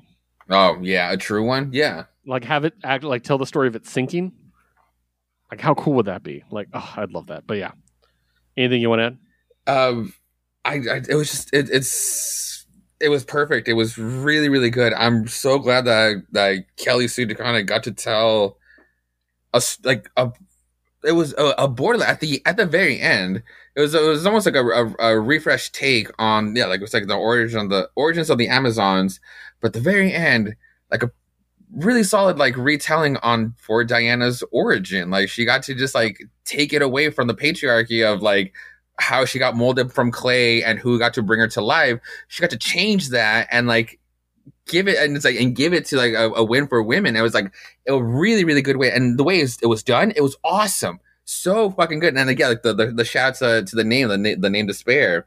You got to and and everything before that, like you get to have like a, a real sense of dread. Like it's it's hard to really like it's it's hard to really At least like for me, because I you can maybe we expect a, happy ending, um, or we know what the future's gonna what the future lies for certain characters, but in this issue, like you got to sense some real dread. Like you know the Amazons are stoic. They're just like merciless. They're they'll they'll never fucking give up. There's a there are moments here where it's just like it's all going to shit, and it's really Hippolyta just like holding it down. And it's like those are the brinks that you actually see it. Those are the brinks like oh like that's what it is. Like it's gonna hold on to those moments, but then it's like it keeps cracking, keeps going, keeps pushing it to where it's just like Hippolyta is just like finally like, whatever threat she's holding on to, she sees the end and it comes with the price, and it's like oh there it is and it sucks it sucks so much like how and why they had to be punished punished all these fucking years but oh my god but it's like but it's all like just they lost it like it's like holding on for like their dignity but even though that's kind of like what they said they they lose oh it was such a great tale such a great fucking book Yeah, it's amazing. Really, really good. Definitely recommend picking it up. yeah All right. Final publisher is Marvel, as always. And good God, let's go. so I'm going to go turbo speed for some of these because we got a lot. Star Wars The High Republic, number three. Written by Cavan Scott, art by Ario, Ario Anindito, inked by Mark Morales, colored by Frank William, and lettered by Ariana Maher. Uh, it's a three part of that story about the the city with all that's all about the, all the temples and stuff like that. Uh, it's really cool. We get to delve into the um, the character they just met, um, and like kind of what his what he's about, Sarek, and it's really cool. You kind of get to understand like what's important to them and how other people feel about them. It is a bit of a character study. It doesn't really progress the plot too much, Mhm. um, but it was kind of needed because that character was a little bit of a blank slate. So I really liked it. Really good stuff. Next up, Star Wars: The High Republic, The Blade. ooh Yes. Written by Charles Soule, drawn by Marco Castiello, colored by Jim Charalampidis, and lettered by Travis Lanham. This is so cool. Um, it's about a guy, a Jedi from back in the High Republic time, who is like one of the most talented, like Jedi ever. Like it's insane Mhm. like he, he he takes these playing cards right and um he's like levitating them while he's trying to talk people down from a fight he's just levitating them around right and uh these two people shoot at him and he doesn't have his lightsaber out he busts his lightsaber out as they're firing he reflects the the the blasters through the cards nice and kills them. Huh. Like it's just so cool. It's like this really showy, unnecessary thing. And then there's a character that's kind of his sister, but it's it's like an adopted like Jedi sister kind of thing. okay But she's not like a combat one, but she's very intuitive. She very much has like the instincts and everything like that. So it's kind of like their team, and we get a cool flashback of them how they met each other and you know kind of what their relationship is like. It's really interesting. Um, this is a really good setup, and there's been some really great minis coming from the High Republic that I've really enjoyed. Um, the monster on Temple Peak was really good. So there's a guy who basically challenges him to a, a lightsaber duel just to be like, "Hey, I want to practice," nice. and he just immediately he lets go of his saber, uses the force to keep it going, steps aside, pulls out a little dagger saber, and holds the guy's throat. Oh, that is sick. No one's ever done that. Actually use the force to like wave it in the midair while they just did something else. Oh, that's awesome. right? I'm like, fuck what? like I was like, that's so cool. So yeah, I love this already. I love this character. I love the dynamic between him and the quote sister. Good stuff. Final Star Wars book is Star Wars Doctor Aphra, Nice. number 27. Written by Alyssa Wong, art by Minkyu Jung, colored by Rachelle Rosenberg, and lettered by Joe Caramagna. This entire time, Aphra has been trapped in her own body by the spark, and we kind of figure out like she had a plan all along, kind of thing. Mhm. But it's not perfect. but she is able to kind of get control of her body back, and there's this whole thing going. Meanwhile, a lot of this issue is about the side characters, which is great because I love the side characters. It does touch on Hidden Empire a little bit, uh, which I won't get into too much because it's already stuff I've gone over. But basically, all of her friends were killed. It's like their their ship was blown up and they were going to die in space. Yeah. they got saved by Just Lucky, Mhm. who is the supporting character that's been around from the beginning, and the the crime boss they work for, her nephew, is the one that uses his bacta tanks to bring them back, and he's like, "You want to pay me back? Kill my aunt. Basically, give me control over it." So now they got to kind of decide what they're going to do. So, yep, really good. That's it for the Star Wars run. Next up, All Out Avengers number four. I won't spend too much time on this one. Written by Greg, or written by Derek Landy, penciled by Greg Land, inked by Jay Leisten, colored by Frank D'Armata, and lettered by Cory Petit. Yeah, I'm not making that joke again. I want to, but I'm not going to. Although it does open with a really great. I, I actually like this. It's Black Widow falling into what looks to be a Sarlacc pit. Oh, damn. I just read three Star Wars comics in a row, so I was like, so it's great because the commentary says this is one of the deadliest organisms in the universe. The creature has been bred to kill without mercy, hesitation, or compunction. It is the perfect instrument of cold, passionless death. The other creature is a Grexel. It lives as, it lives in a hole. like, and so yeah, basically it's again all out Avengers where it's just it's happening on another planet. We're thrown in the deep end. Don't fucking ask questions. The shit's going down. Like, and it's just like, and I I do appreciate that that we don't fucking waste time. Um, the team in this case is uh, Captain Marvel, uh, Black Widow, Spider Woman, and Hawkeye, and also an AIM agent Okay. who is like a good guy. It's this whole thing. So there's this great thing where all the girls' costumes are intact, but for some reason, Hawkeye's down to shorts. And they ask him what happened to your costume. He's like, "Don't ask." Basically, the then later on, they're on the they're on their little ship. They're on another planet, so they're trying to go to the next place. And Hawkeye's in the back. He goes, "Damn it!" They're like, "What is it, Clint?" And he goes, "Nothing. A bit of my suit just ca- caught on the edge of." It, it ripped more. I look ridiculous, and then he comes out and he's in a fucking loincloth. No way. he spends the rest of the fight in a loincloth, which is fantastic. Um, yeah, again, they're kind of dealing with the fact that they have these big chunks of memory missing. And they're trying to figure out why. Um, and so this is all kind of all these individual adventures are going to build up to something. But I do like we just get thrown in. You know what I mean? Like, which, to be fair, with the art that Greg Land does, this is the best kind of story to tell okay.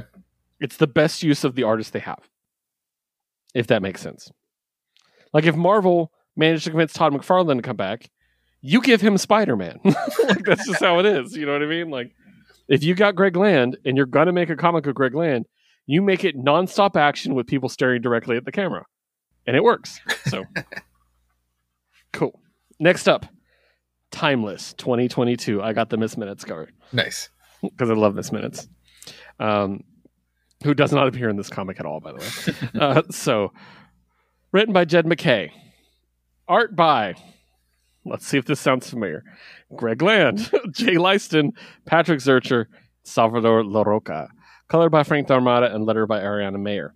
This is another like we had one of these last year, Mhm. uh, and so we got this one this year, which is Kang uh, traveling through time and on adventures. So I, I hinted at this during the news, but basically the idea is there's a moment that he can't touch in time. He can't travel to this moment. He can't find it, and he's trying to figure out what the fuck it is. And it's locked away, and it's only accessible by heroes. Heroes have to go on some mission to like unlock it, and he's fighting, or he comes across another bad guy who wants it. So the bad guy forms his own team of heroes to do it. Um, it's it's really interesting because like I like the I like the team he he's, he makes. They're kind of they're kind of inhumansy, kind of eternalsy in my opinion. But Okay. yeah, so you can kind of see like let me see. Oh yeah, yeah, yeah. No, I, I get you. Yeah. So, but they're all named after. Well, there's Arthur the King, Mordred the Witch, Ha. Parsifal the Icon, Lancelot the Star, Uh huh. uh, Bedivere the Engineer, Bersalak the Construct, and Gelhut the God. Uh, I like Lancelot because they made her a lady. Uh, so I thought that was a cool choice. Basically, he's like, fuck this. And he just starts bouncing through time, and like two of them at a time find him. And he just keeps bouncing through time, essentially, is what happens. Running away. And he's like, hey, you guys aren't heroes if you're helping a villain. And they're like, he's not a villain. They're, he's like, what do you what do you think he's going to do with this knowledge? The same thing I'm going to do, and I'm a villain. Like I like he's self aware. He's like, I'm going to use it for all kinds of shit. like so, um, but yeah, basically he kind of argues his case. He kind of argues Mordred onto his side, Okay. which I thought was really cool because Mordred he's like, my role is to betray. That's what Mordred does. Right. There's gonna be a So- constant. Okay. Yeah, it's really cool. Um, but uh, the the one he ends up getting into uh, a fight with Parsifal, which is Percival, Mhm. obviously. Um, and Percival's whole thing is as long as his power is as long as he's fighting for good, he wins. Oh. And so Kang is fist fighting this dude, and then basically convinces him you're working for a bad guy, therefore you're not working for win. basically, or for good. And so he ends up losing. And then bad dude stabs him through the chest. So because he's a Wait, was bitch. it Percival like the one with the mohawk? No, that was the god. Oh, that was like okay. I was gonna say it's like, oh, Uh, like uh, it made me think of a gladiator and like his Percival's powers. the, the hoodie boy. Oh, okay. It made me think of Yeah. gladiator's powers, and it's like, oh shit, never mind. Yeah, as long as people believe in him, yeah, or Yeah. as long as he believes in himself, yeah. Um, so King gets stabbed to the chest. He's dying. He goes to null time where time doesn't happen, Okay. so he doesn't bleed out. And he's like, you know, if I if I'm to thwart this guy. By the way, this dude is basically Merlin. It's Mirrodin, but it's Merlin. Yeah, yeah. Uh, but he's like, if I'm to thwart Mirrodin, even from beyond the grave, then I'll require heroes of my own. And then that's when we find out that he is going to be recruiting his own team of Avengers to find Oh. the missing moment. Nice. So yeah, that's kind of where. And if you want to see the logo, that's what it looks like. That's actually not So- bad. Yeah. So we'll see. Maybe we'll get a new group of Avengers. I'll, I'll be done with that. Nice. Led by King. I know, right? It'd be Iron Lad King. That'd be cool. So Ooh. uh, next up, Miracle Man Silver Age number three. I love this cover. Oh shit, that is a nice cover. Yeah. Uh, story by Neil Gaiman, art by Mark Buckingham, uh, color by Jordie Bellaire, and letter by Todd Klein. Kid Miracle Man is back. If you remember the last issue, Miracle Man's like, "You're gay, right?" And then he's like, "Get the fuck out of here! I'm not some homo," and he runs away. So he basically crashes on top of like a mountain, like a Himalaya type mountain, and he meets a bunch of people that are climbing up the mountain, including this chick who's just trying to fuck whoever she can the entire time and then some other dude who's basically like in line to get cybernetic enhancements but isn't sure if he actually wants them. Hmm. and so he's meeting up with somebody to ask him. Turns out this dude he's meeting up with is mr master who was the first enhanced person first person that miracle man gave powers through you know cybernetic enhancements. Okay. and they basically talked about like what was he thinking? What did he feel about it? And all that stuff. It's really cool. It's it's it's kind of a bottle-ish episode hmm because they're just in this little hut on the side of the mountain talking about it. And yeah, I thought it was really cool, and it it does have a really great comparison because this chick, who again, she represents this new breed of hero that's just like, we have powers and we can fuck and let's go. Like she's like, let's party. And versus this dude who's like, I'm trying to make this you know important decision about do I want to do this to my body, and so it's a really cool contradiction. I like this issue a lot. Um, it also has some pretty serious hints that Kid Miracle Man is very much gay. So yeah, yeah, very interesting. So, um, actually, no, you know, what? no, fuck it. I was gonna move on, but we're gonna talk about this for a moment. Um, there's a moment where he's having a nightmare, right? hmm And uh, I'm trying to find the page. He has the nightmare. Oh yeah, it's, they say it two places. Um, the chick is like, "Hey, you want to fuck?" And he's like, "No." And so it's like, okay, he has the nightmare, right? And the dude who's traveling with him checks on him in their little hut. Dude is fucking nude. He's naked. There's not a stitch of clothing on him. Yeah. He's just sleeping naked next to this kid. That kid's like checking that dick out. I don't care what you say. So, so anyways, moving on. Enough about Mer- young Miracle Man's dick. Uh, she Hulk number nine, Oh.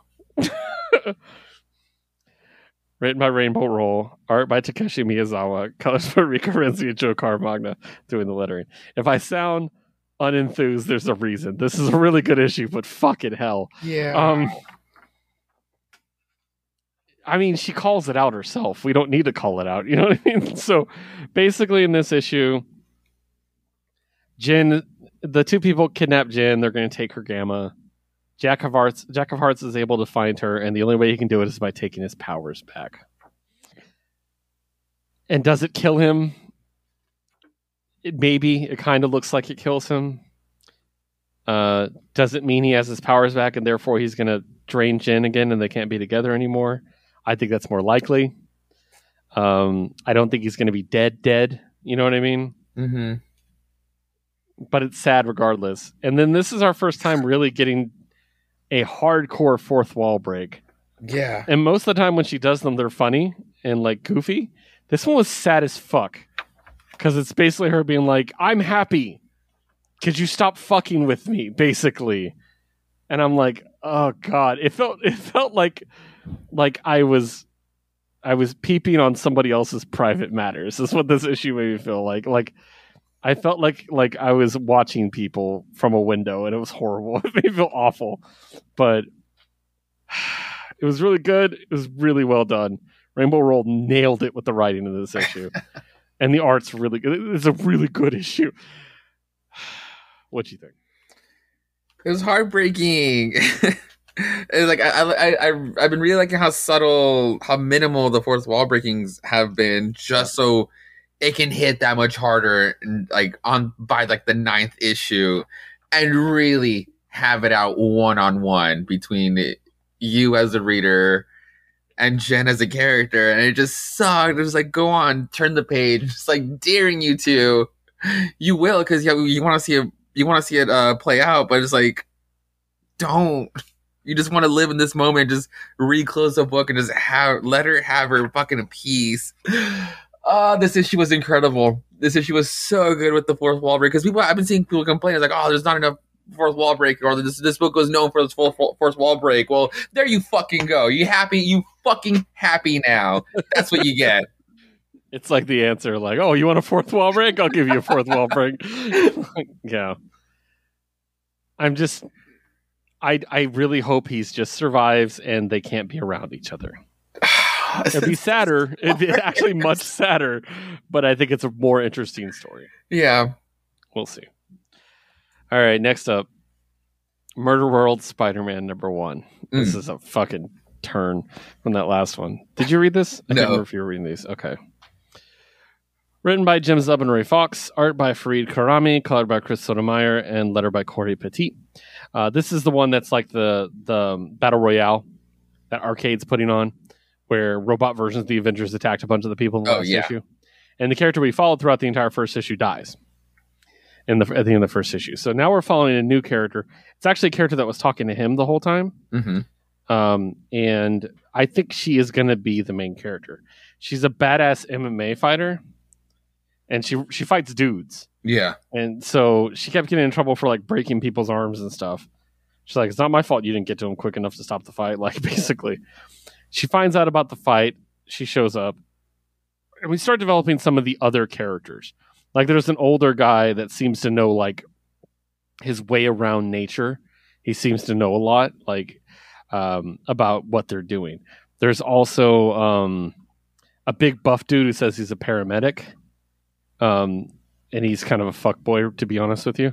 Um, and then there's this chick who she's like, that's the one that scares me. Hmm. Quote, that girl's done some shit, is what she says.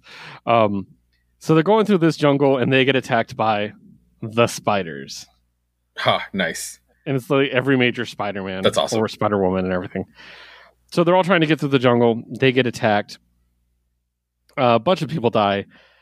Miles Morales ends up attacking her, and she puts him in a fucking armbar.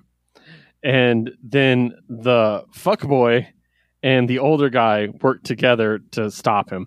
At the very beginning, you might remember there were like these supply packs they could grab, but half of them had a bomb in them if you picked them up. Mhm. The older guy picked up one of the bomb ones and deactivated the bomb. So now he's just running around with the bomb and he uses it to destroy the robotic Miles Morales. Really smart dude, right?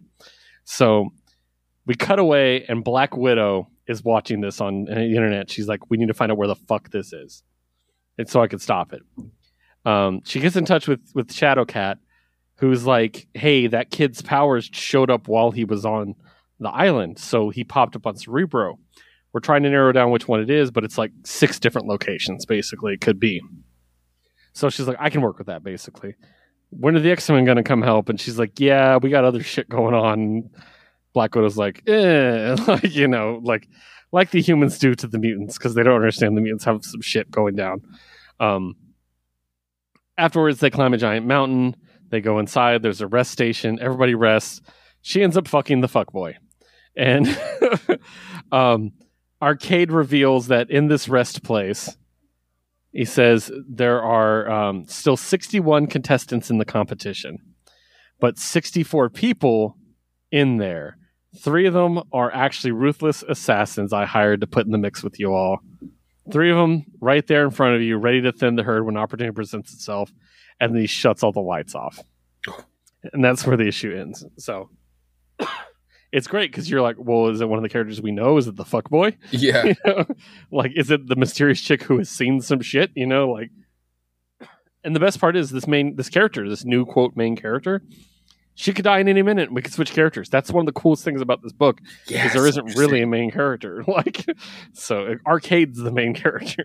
yeah, interesting stuff. So, next up, and I'll be very brief. Doctor Strange Fall Sunrise, number Ooh. two. Well, I mean, I got that one. Well, I know you did, but I'm saying I'm going to be very brief because I'm going to pass it to you. Written and drawn by Tradd Moore. Um, special guest art by Jensine Eckwall. Color by Heather Moore and letter by Clayton Cowles and Tradd Moore. Um, obviously, we talked about it last issue, and I did point out that he looks a lot like my co-host uh, in this in this series. so, um, it's insanity. It's again, it, it harkens back to the psychedelic ass Doctor Strange era Yeah. which is really really cool but it's also done in that Tradd Moore style that's a little bit more different than that other style so um it's dense is Mhm. the only the only criticism i might have of this book is if you are not in the mood to read this you are not reading this book you're Yeah. not going to get through it um but it's cool as hell i really enjoy it and just visually it's absolutely stunning. There are certain books when they happen that we know we think of our friends. And i know we both thought of steven Oh, absolutely. you know what i mean? So yeah. Um i'm enjoying it but i want to hear what josue thinks. Yeah, I mean, you, you're right. Like, at least for this particular issue, and I'm, I'm, I'm- sure it'll be like on purpose, like with um collecting it all together as like as, as a trade weight, because uh, yeah, it's it's almost like it's just stacked on. Like the words are just stacked on. Some some some parts are just passages, almost like like we're we're talking like scriptures here. It's it's like it, it'll be on purpose, but oh my god, like the way it adds to where we are, where where Stephen where Stephen Strange is at, it's just it's fucking bonkers. It's like to get like to make it to like the, the chapter five page, like the, the spread, and you're just like analyzing like wait, like it took it took my brain a second to really grasp how the world was, like where I was like I kept having like I kept having to focus further and further back and like seeing the scope of how small we really are to just how fucking big these deities are. And then and then to and then and then like as, as you're going through it he's Stephen is like going battling these uh is battling a, a two front war. Either to deliver this like cataclysm, cataclysmic baby and then still be at this other uh, in this other point in time uh trying to survive um it, it's just awesome. And and like you said like it's not you're not going to be into this if you're not if, you're not in the mood for reading just give it a second. But it's just it's so worth it when you get to the other spread and you get to see this in motion is it's fucking insane. And then excuse me down to like the, the the cliffhanger a fucking a classic i loved the visual of this of like the hand going over uh the sky and like and having this like uh, uh like stigmata type of a hole and then perfectly aligning with like the the red sun and like casting down this like beautiful like Hideaki Anno like beam of destruction. It's so it's it's fucking awesome. It's insane where this book is gonna go, and even though again like and this this issue alone could have been like almost like it, it was its own book, but I can't wait to see how the fuck it all plays out. It's it's it's it's, it's insane. Yeah, insane is a good word. like, yeah. All right, next up, Midnight Suns number four. The penultimate issue. Yeah, Written by Ethan Sacks, art by Luigi Zagaria, color by Antonio Fabel, and letter by Joe Sabino. Um, it's really cool. It's featuring a lot of characters I really enjoy. There's a great fight scene where they find a giant stone golem. There's a lot going on in this issue that I really like. Um, uh, I like the new costumes that Tony Stark, Supreme Sor- Sorcerer Supreme, made for them. I thought that was Yeah. really cool. And I love the portrayal of Magik. She's just really, really good in this, being a badass and being the leader. You know what I mean? I really think Mhm. that's cool. So, um, my only bone to pick with this is the same bone I had to pick in the last issue, which is I don't want to see Nico Minoru worthless. Right. I don't I don't want to watch her be bad at this. hmm As a big Runaways fan, I, I, get it's an arc. I truly hope we're building to something. Right. You know what I mean? Like if it's just happening and it's going to be like that, I won't like it. I'll just be honest with you. no, true. You're right. she's a character I actually give a shit about. And And we've had this arc with her before already too. Like where she Yeah. struggled with magic, and it's like she's supposed to be a tutor. Like Stephen, Steven, like Strange wouldn't pick her as a, as a as a mentor for for the academy for no reason if she wasn't like good at it, just because she's like another magic character. Like yeah, like I, I'm in the same boat. Yeah. Um, but other than that, I really like it. Uh, I love Kushala being in a book. Yes. Always good to see Kushala. Um, again, magic I mentioned is great. I could do without Wolverine. it's so odd that he's there. Yeah. I mean, it's fine, but it definitely feels like no one's going to buy this if we don't put Wolverine in it. hmm There's two X Men in the fucking book. You know what I mean? like I'm like, it feels really blatant when you put two from the same team. You know what I mean? Yeah. Like, it's like, oh shit, we need a headliner, Wolverine. What's he got to do with magic? Don't ask. Just fucking put Wolverine on there. But other than that, I really, I really enjoy it. Um, obviously, it's tied into the game that got released. I saw your tweet about it recently. um, I'm thinking about picking it up. Maybe we'll see. I have a lot of games to play, so. But yeah, I, I I enjoyed it. I think it's really cool. I'm very curious to see where it goes. Also, we get a really cool twist at the end of who the actual bad guy is, which I thought was really well done. So, what do you think?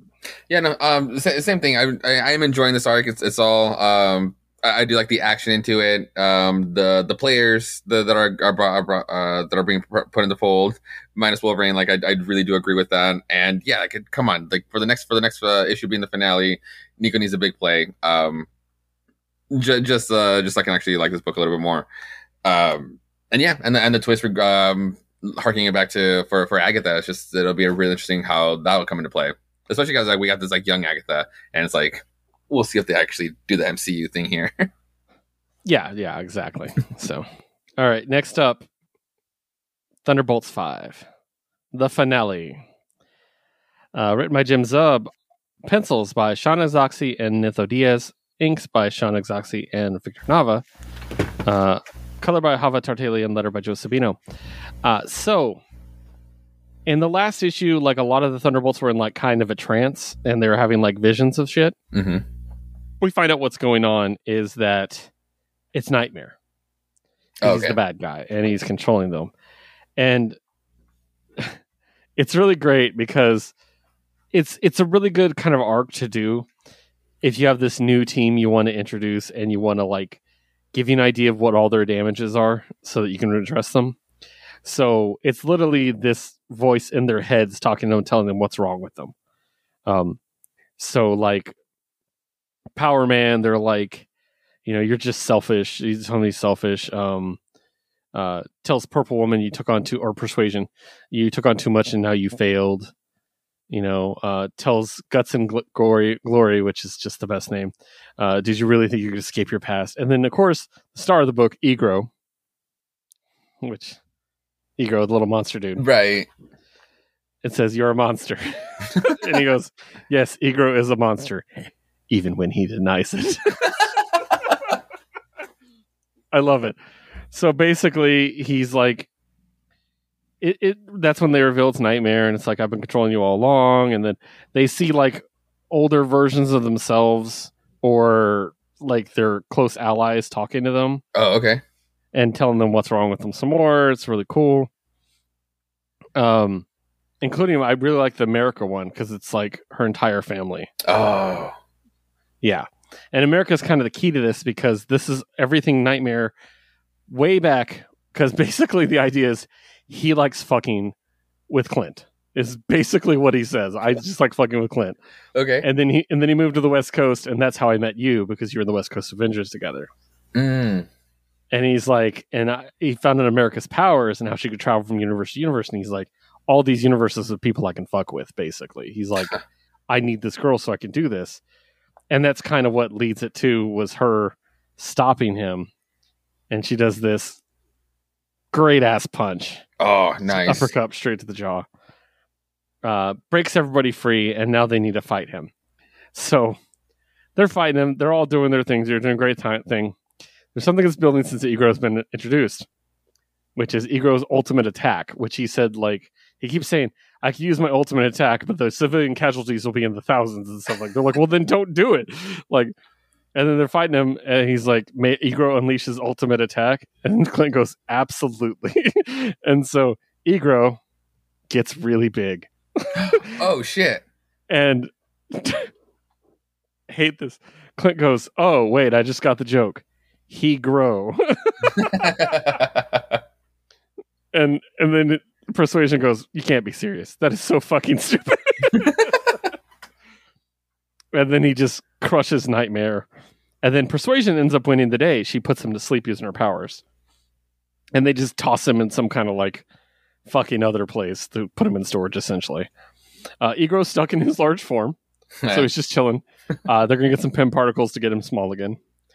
And Luke is like, hey, good job. And Clint's like, oh, I thought you were going to fire me. He's like, what? No. He's like- and he's like, just, just stop causing so much damage, basically. And it ends with Clint pulling out his phone and calling Mockingbird for real, because that was the vision he was having, was calling her. oh. And he calls her and he's like, hey, you want to grab a coffee? And he goes, sweet, I'll be there. And that's where it ends. I thought that was very sweet ending. So, Nice.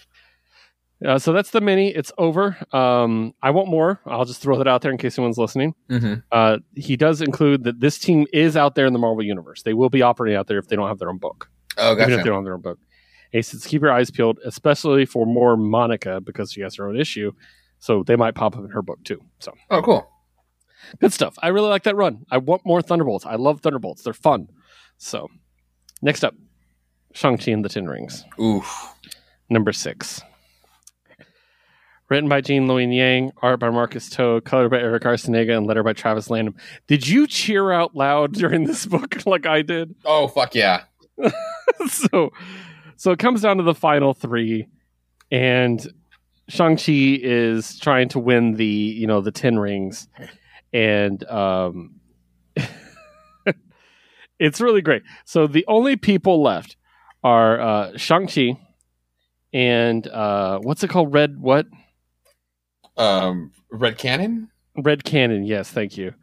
And um and then his buddy slash constant person that he feuds with Like yeah yeah but like he's like his friend but he's also his rival. Like they have like this friendly rivalry but it's also not friendly in the way like it's hard to zuko he's zuko basically is what he is. So like zuko never really liked Dang. he just helped him. You know what i mean? Like so yeah. Although zuko did no we're not going to get into an avatar conversation.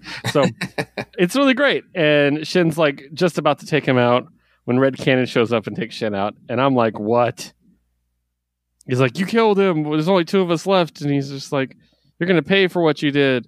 And Red Cannon gives him the rings, and I'm like, "What's happening? What the fuck is happening?" Red Cannon takes his helmet off, and me and Josue simultaneously, even though we're states apart, cheered aloud as we were as it reveals, "Sister, motherfucking hammer yes. was Red Cannon the entire time." Blowing through every other competition, literally just killing everybody. And she's like, You're the only one who can use the rings. No one else should have these. And I'm like, Wow, she's grown a lot. And I really like that. Mm-hmm. And then she's like, Okay, so I, I want you and your, your organization to be a good organization. I want you to be a criminal organization. So I'll handle the crime. And he's like, Um, that's not really how it works. like, and they kind of have a disagreement about that. But yeah, long story short, he wins the tournament. He's the master of the rings everything seems to be hunky dory, and he's going to be a hero, a full on hero again. Um, which leads us to the announcement at the end. Next month, we're getting Master of the Ten Rings number one, which, quote, Gene Luen Yang's Shang-Chi saga comes to its shocking conclusion. Oh, man. I know he's been so good on this book. He's been so good on Shang Chi, so great. Yeah. But I really enjoyed the issue. I loved it was a tournament arc. We've talked about it. We love tournament arcs in, in manga and anime. So really cool. I the because we because they set up that the family's not here. I didn't even think about one of them showing up in this tournament. So that was what made it such a great surprise. Right. Um, and yeah, just really cool. I really liked it. What do you think? Um, yeah, no, it, it, it was it was a lot of fun. I also just want to just want to highlight how Sister Hammers, um, also like maybe Shen and Shang Chi also might have had a history because like Shang, I know all about you and Shen Kuei. I know the two of you have been friendly in the past, and that that emphasis, that bold friendly, but he'll always be your rival. And it's like oh, they, they, these two, like Shang Chi. Shang Chi was like a was a was a ma- is a master spy. he, he slept around for sure. No, totally, one hundred percent. Uh, but no, he- hella fun. Um, it, it was a, a nice touch at the end, like actually getting to talk to like the Jade Emperor, and then having like that like blessing of like, yeah, no, like you are like the right person for like the ten rings. So we'll see how he does uh, uh mastering them for the conclusion. This sucks. I really like Gene Luen Yang. Yeah, me too. we'll see. You know who could take a shot at this? Hmm. Porn, porn sock. Oh, that would be. Oh man, the tone of that book would be so fucking great. Yep, just throwing that out there. Just gonna throw it out there. Captain America symbol, uh, no, symbol of truth. Yeah. Uh, I got that variant, obviously. Uh, written by Tochi Onyebuchi, art by Igor Iguara, colored by Jesus Bertov, and letter by Joe Caramagna. I'm not going to linger on this very long at all. Um, essentially, Sam and Nomad are able to get into a safe house in in this other country they're in. They find out what's going on. They find out White Wolf is the bad guy. Um, meanwhile, Joaquin is struggling with this transformation. He's taken in by his family. There's not a lot to talk about in this one because it is a, it's kind of like just the next progression in the story. It got us to the next spot, so I'm not going to really go over it too much. It's been a really good run. I'm I'm really enjoying it. There's just not a lot to critique here. So, what do you think? Yeah, um, same. It's, it's just like kind of moving it forward. I, I do like the, I do like the the part where Nomad um says that like back in uh, Dimension Z that uh Cap's bedtime stories were Greek uh, tales, Yeah, which, It's which is how which is how they, they go about all, all the different plans. It's, it's, I actually thought uh was really cute. Even even Sam was like, uh, Steven bedtime stories. I can't tell if you're joking or not. I was like, yeah, sounds nice though, doesn't it? yeah. All right. Next up is Moon Knight, Oof, 18. dude, great fucking cover. It's a great. I love his face. We almost made it a week without me saying Peach Momoko cover. um, written by Jed MacKay, art by Federico Sabbatini, colored by Rachelle Rosenberg, and letter by Cory Petit. This is the showdown: Moon Knight and Tigra against the the vampires, which is great because I say it like that because the tutor goes on that rant. He goes, "Nothing." Moon Knight and Tigra's like, "And Tigra," like, and I'm like, "Yeah, she's there." But basically, he's like, "Yo, there's a bunch of vampires. They're gonna kill you." We get a really cool moment with Reese and Soldier Yes, that I really enjoyed getting to know Soldier a little bit more and kind of like what happens to a lot of young men in our country, not to get political, but how they're just pointed in a direction and become hmm a tool for somebody else. I got to just I have to point out that Mr. Knight is the most baller character in all of comics because he, he's just so goddamn dramatic because he has a he has it timed for an umbrella to fall through to fall through the fucking skylight. Why? It's not necessary. That's the worst part. he didn't need to do that. like because what happens is Soldier activates the sprinkler system. All this water is dumping on these vampires. They're like, "Oh, you're just going to annoy us. You're going to make us wet." And he's like, and he's some superheroes. You're not. You're not listening. They never listen. I'm not a superhero. I'm a priest. and then he just blesses the water. Now, now I think. Well, first of all, let's talk about the blessing. And I consecrate this water to the surface of Khonshu, that miserable old bastard. so he turns it to holy water. And the thing is, is he stops using the umbrella. yeah. So it was pointless. It was just a cool moment, which don't get me wrong, it was fucking cool. It's like in he- community, the the the foosball part is like yes. it's like, did you just bring that the the the, the soccer ball for a bit? It's like a fifteen dollar bit. It's not even that good. yeah, exactly. Um, and also, of course, because we're wrapping up the arc and we got to do it in the best way possible. Moon Knight, brother, give me your silver and take your vengeance. And Hunter's Moon is like, "You motherfuckers killed me!" like, and so they just fucking wreck all these vampires, and it was it was fucking great. I loved it. It was really good. And then that kind of wraps up the whole vampire story, which I think is really well done. Um, I really hope he dries off before he gives Reese a hug or anything. Uh, so, um, but then we get a tease at the end of the return of Zodiac, Mhm. Which is cool because Zodiac was a really good villain in the Oh, that yeah. first arc. So I I love this book. It's one of the best. That's I mean, there's not a lot to say. What do you think? It's just it's it's so fucking fun. The page, the page of the umbrella falling, like her tail covering over them, like ah, I love them together. But not even like romantic. They're, they're just so fucking cool together.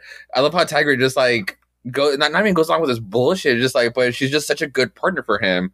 Even though where we started, it's like she was like a spy, but it's like I like that she's like stayed on to actually help out. Um, the whole soldier part, I really liked it because I was like, he's going on. It's like I, I didn't want him to turn. I really didn't want him to turn and be like, uh, and betrayal. And it's like I like that he had a message to go with it. It was really fucking good because it's like at least like that acknowledgement that someone actually gives a shit about him. Like finally, it's like it's, it was really good. And then finally, fucking Tigra also like being part of the fucking fight and her like um showing with like the the silver claw caps was like Oh, I forgot to mention that. what a badass. oh, and, and then in the end, like when, when she when because she's one that gets like, oh, Mark, this was clean. He's human. And when they throw him in the jail cell, like fucking Mark is just still talking shit. You punk ass Renfield working for the vampires. Great stuff. Good stuff. Yeah. Next up, Strange Academy Finals number three. I got the trading card cover. Oh, I didn't know she was a trading card cover. That's awesome. I want to so look out for that. That's awesome. Yeah.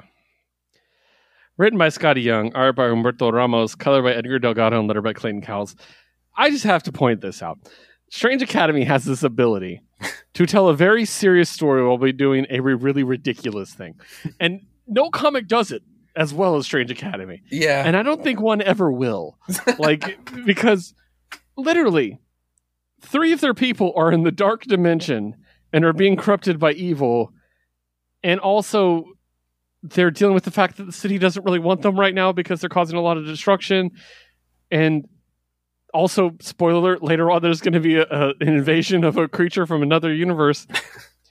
but we're just doing a carnival to raise money the entire time. It's so funny and amazing because it's like an episode of Degrassi mixed with an episode of Constantine, and I don't know how to feel about that. Like, I, I love it. I absolutely love it. I know exactly how to feel about it.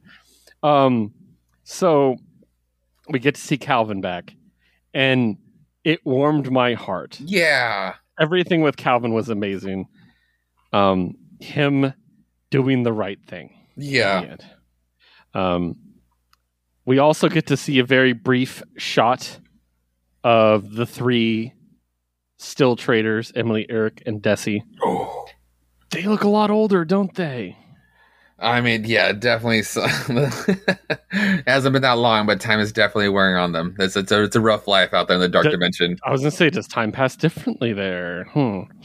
Um. So the funny thing is, is me and Josue, and I tweeted this to him when he said it on Twitter, had the exact same train of thought during this book, which is when Dog Boy showed back up, and we were both like, "What's his fucking name?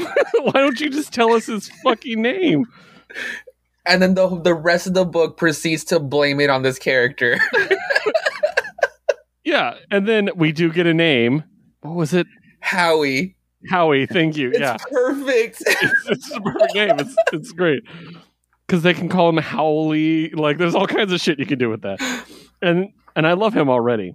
Um, but yeah, he summons of all things Shuma-Gorath, I told Herman I wasn't a good cook.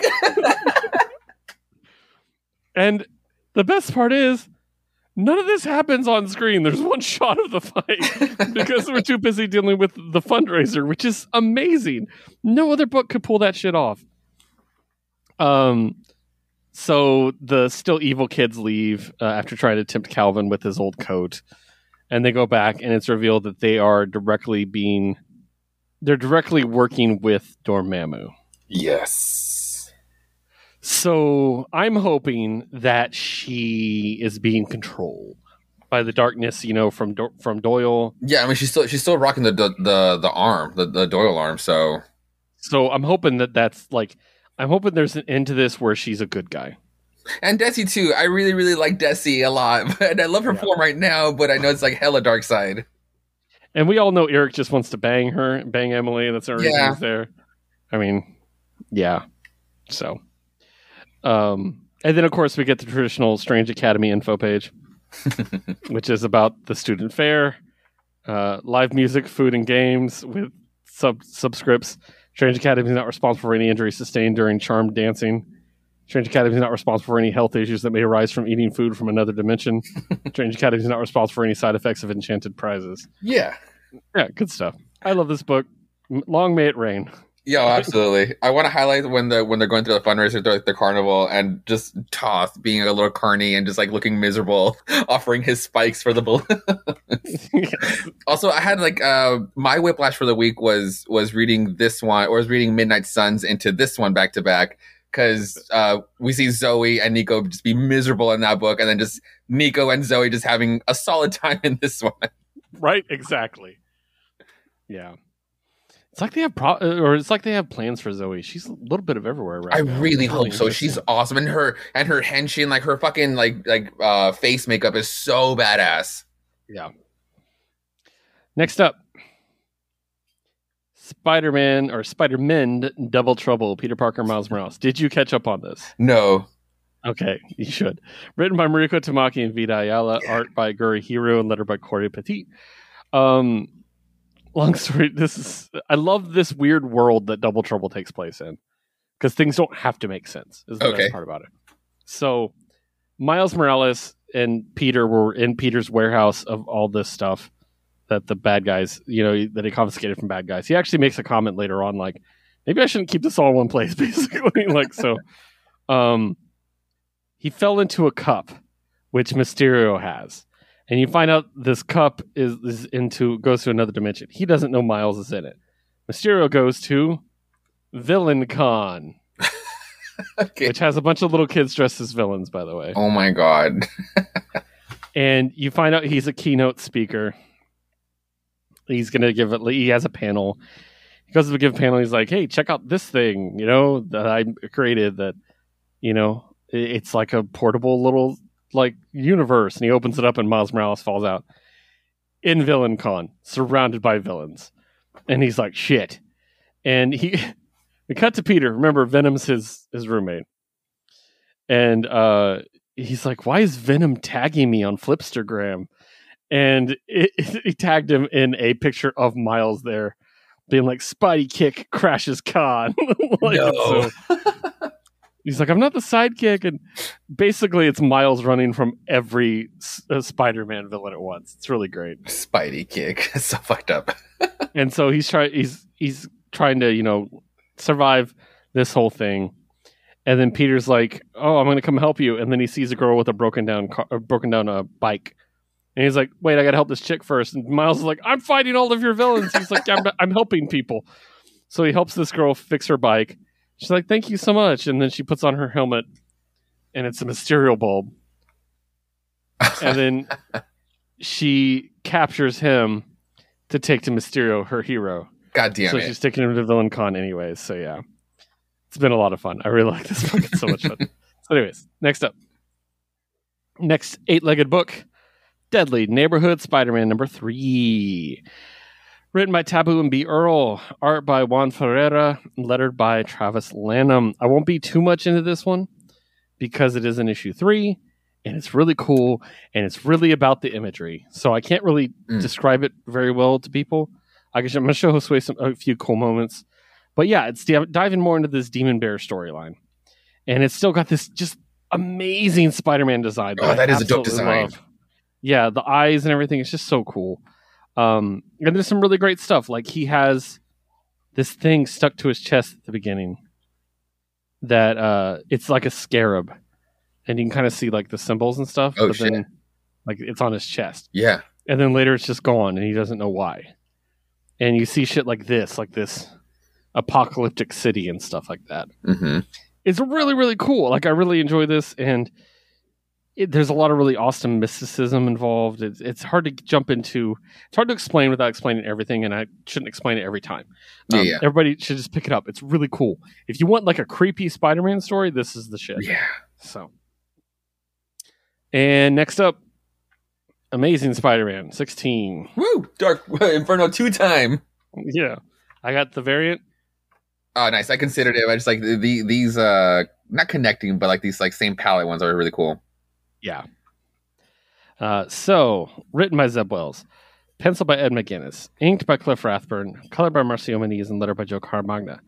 So this is after Peter and Venom fought, and now Chasm and Peter are fighting. And we're setting up the next issue, so I won't talk about that plot because we'll talk about it in the next issue uh, that we're going to talk about. But yeah, basically they fight, and we find out that Ben actually has new powers, different powers Oh. and it makes it very interesting. And um, guess what? Someone else gets dragged to limbo. so literally, the entire cast is getting dragged to limbo in this crossover. I really like it. Peter gets dragged to limbo, uh, and we have this really cool like. There's a thing that Inferno and Limbo do where it's creepy, but it's kind of funny. They kind of do that at the end of this, where it's like a demonic version of uh, J. Jonah Jameson's press room, which I thought was pretty funny. So, uh, but yeah, um, kind of setting this up. It's our first of three books from Dark Web, so obviously we're going to talk about it a bit more. But what do you think about this one? Um, I, I really like the the imagery between uh, Chasm and Spidey, like doing the um, like the mask on the mask, Oh yeah, just like the, the, the duality between like the, the obviously like the of the, of the similar uh, suits. Um, but yeah, no, like, I mean, it's just like the one out of three for for Dark Web right now. But yeah, good good solid stuff. And yeah, his powers like it made me think of like when Carnage just uses like extra symbiote for like a fucked up weapon, but like using his like spidey senses like like to like animate them like that that was weird as hell but really interesting Also, I really like how twisted Ben's thought process is now. Oh yeah He basically explained what happened when Peter took his memories from his perspective. Hmm And Peter's like, "That's not what fucking happened." And he's like, "That's what I remember." i don't care that's how i remember it. yeah I'm like, "Oh God!" It's like arguing with a right wing idiot. Uh, so, next up, Dark Web Part Two for the week: Venom 14. Bro, let me see your cover let me see your cover because i had to get the variant and i didn't yeah i want that one instead Oh, yours is fun. Oh, you got the extreme one. i had to get the extreme one which is it's okay. It's, it's venom charging in with the bazooka and the rpg and like a rifle on his back and he's got a revolver some grenades like strapped on his on his thigh but that is that, that's not the part that gets me. What, what gets me is uh we know how his how his webs work. They come out like the on the top side of his hand. Like we've seen it before. Why is he charging in with the fucking web shooter on the other hand? That's the oh, maybe maybe that's uh the um, Black Widow's stinger. There you go. It's it's not i'll give you that but it's not because it, I like know, a, but there's an extra bit where it's like it's the it's the flip part yeah, but deal with it. So, um, okay, written by Al Ewing, penciled by Bryan Hitch, inked by Andrew Currie, colored by Alex Sinclair, and lettered by Clayton Cowles. So we cut to Venom, and we find out kind of more about how Maddie set up Venom, Mhm. how she erased his memory, turned him into brain-eating Venom. She sends, um, she sends Venom to the X Men treehouse because she can't attack it directly because she wants one of their Cerebro helmets, and basically sends him in to make a mess while Hallows' Eve actually gets what she needs. Uh, Venom attacks, and who is there but our boy Everett, who's like, sup, bitch, basically. so, um, of all the people you want to fight, it's not Everett because he can basically do anything. And they have a really big fight, and he finds out that he can copy a symbiote, which Everett is getting more and more powerful every day. yes Uh, so he's he's being a badass. What do you call himself? A cinch a cinchbiote? A symbiote? symbiote, yeah. Um but yeah, he basically is like, yo, X-Men, we we have a visitor. Hallows' Eve gets what she needs. She does her job. And we find out more about what we suspected her powers were, which is where she puts on a different mask and basically has a different power, Mhm. uh, which I thought was cool. That's a really cool idea. So very Majora's Mask. Um, and then Venom, in shame after losing, I thought this was a really cool touch. We get to see Venom transform, and now we know when Eddie becomes the other King in Black. The the actual Bedlam. Yes, this is the Bedlam time, and then he runs into Dylan in Venom form. So, yeah, this is going to be interesting. I think it's cool. We're we're I do like we're not lingering too much on these King in Black like forms too much. Mm-hmm. We're getting to them because if this took like ten years and we forgot about it by the end of it before he becomes the last one, we'd be like, oh yeah, you know. I do like we're getting to it pretty quickly, and I like them using dark web as a platform to do that. So Right. really cool. I liked it. What do you think? Um, no, it's, it's definitely interesting getting it from from Venom side because it's like, especially with like the whole uh uh sync aspect, where it's like Ma- Madeline reverted, just reverted his personality back um to to brain eating Venom, but not but not his powers. Like I like it was crazy awesome that uh, that Synch was like caught on that. I was like, oh, I can use the the the the King in Black, the the God of the Symbiotes powers by like almost like like explaining it to Venom, like back to Venom. It's like, wait, you can control other symbiotes whenever from wherever, whenever, and that's literally what he uses to like to to almost like to to break his mind back back to to normal. But yeah, now he has now he has got to fight um Dylan. But yeah, it's like just like he's just oh, Synch is just so fucking awesome, being the Yeah. the best X Men in, in the fucking crew. I'm convinced the entire run of X Men since the beginning of Krakoa was made to make Everett a big deal. Oh, that yeah, that'd be awesome. That's the whole purpose of all this, I think, is to make Everett an A-lister, which is really cool. So I'm here for that. and then our final Dark Web, Dark Web X-Men 2. Ooh. Uh, yeah. Um, so written by Gerry Duggan, art by Rod Reis and Phil Noto, letter by Cory Petit. So we kind of dive into the Maddie and Madelyne Pryor part of this and what she, you know, the aftermath of why she stole the Cerebro helmet, which we find out is basically to get memories that, you know, I want to remember holding my son and shit like that. Um, it doesn't work because it's just like hard data. It doesn't have the emotion. So since she has Illyana and Jean Grey, she's like, I'm going to go in their heads. And a lot of this is an extended like journey into their heads to try to convince them to help them. Uh, and yes, we'll get to the other part of this in a moment. But I'm saving it. Uh, but basically, long story short, it doesn't work out. And now we're going to have like a literal cat fight between Maddie and Jean, which is going to be amazing. I hope they just roll around slapping each other for a whole issue. um, really cool. I really like that. Now, let's talk about the Summers Brothers because because this book has been ridiculous at certain times, and this is one of them. The Summers Brothers. First of all, Havoc is frozen in place, still wearing his little skimpy dress, which is amazing. And Cyclops, after attempting to break out off screen, has been has had a halo of puppies attached to his head. so if he opens his eyes, he will blast a bunch of puppies. And Cyclops is too good of a guy to kill some puppies to get out of here, which I think is amazing.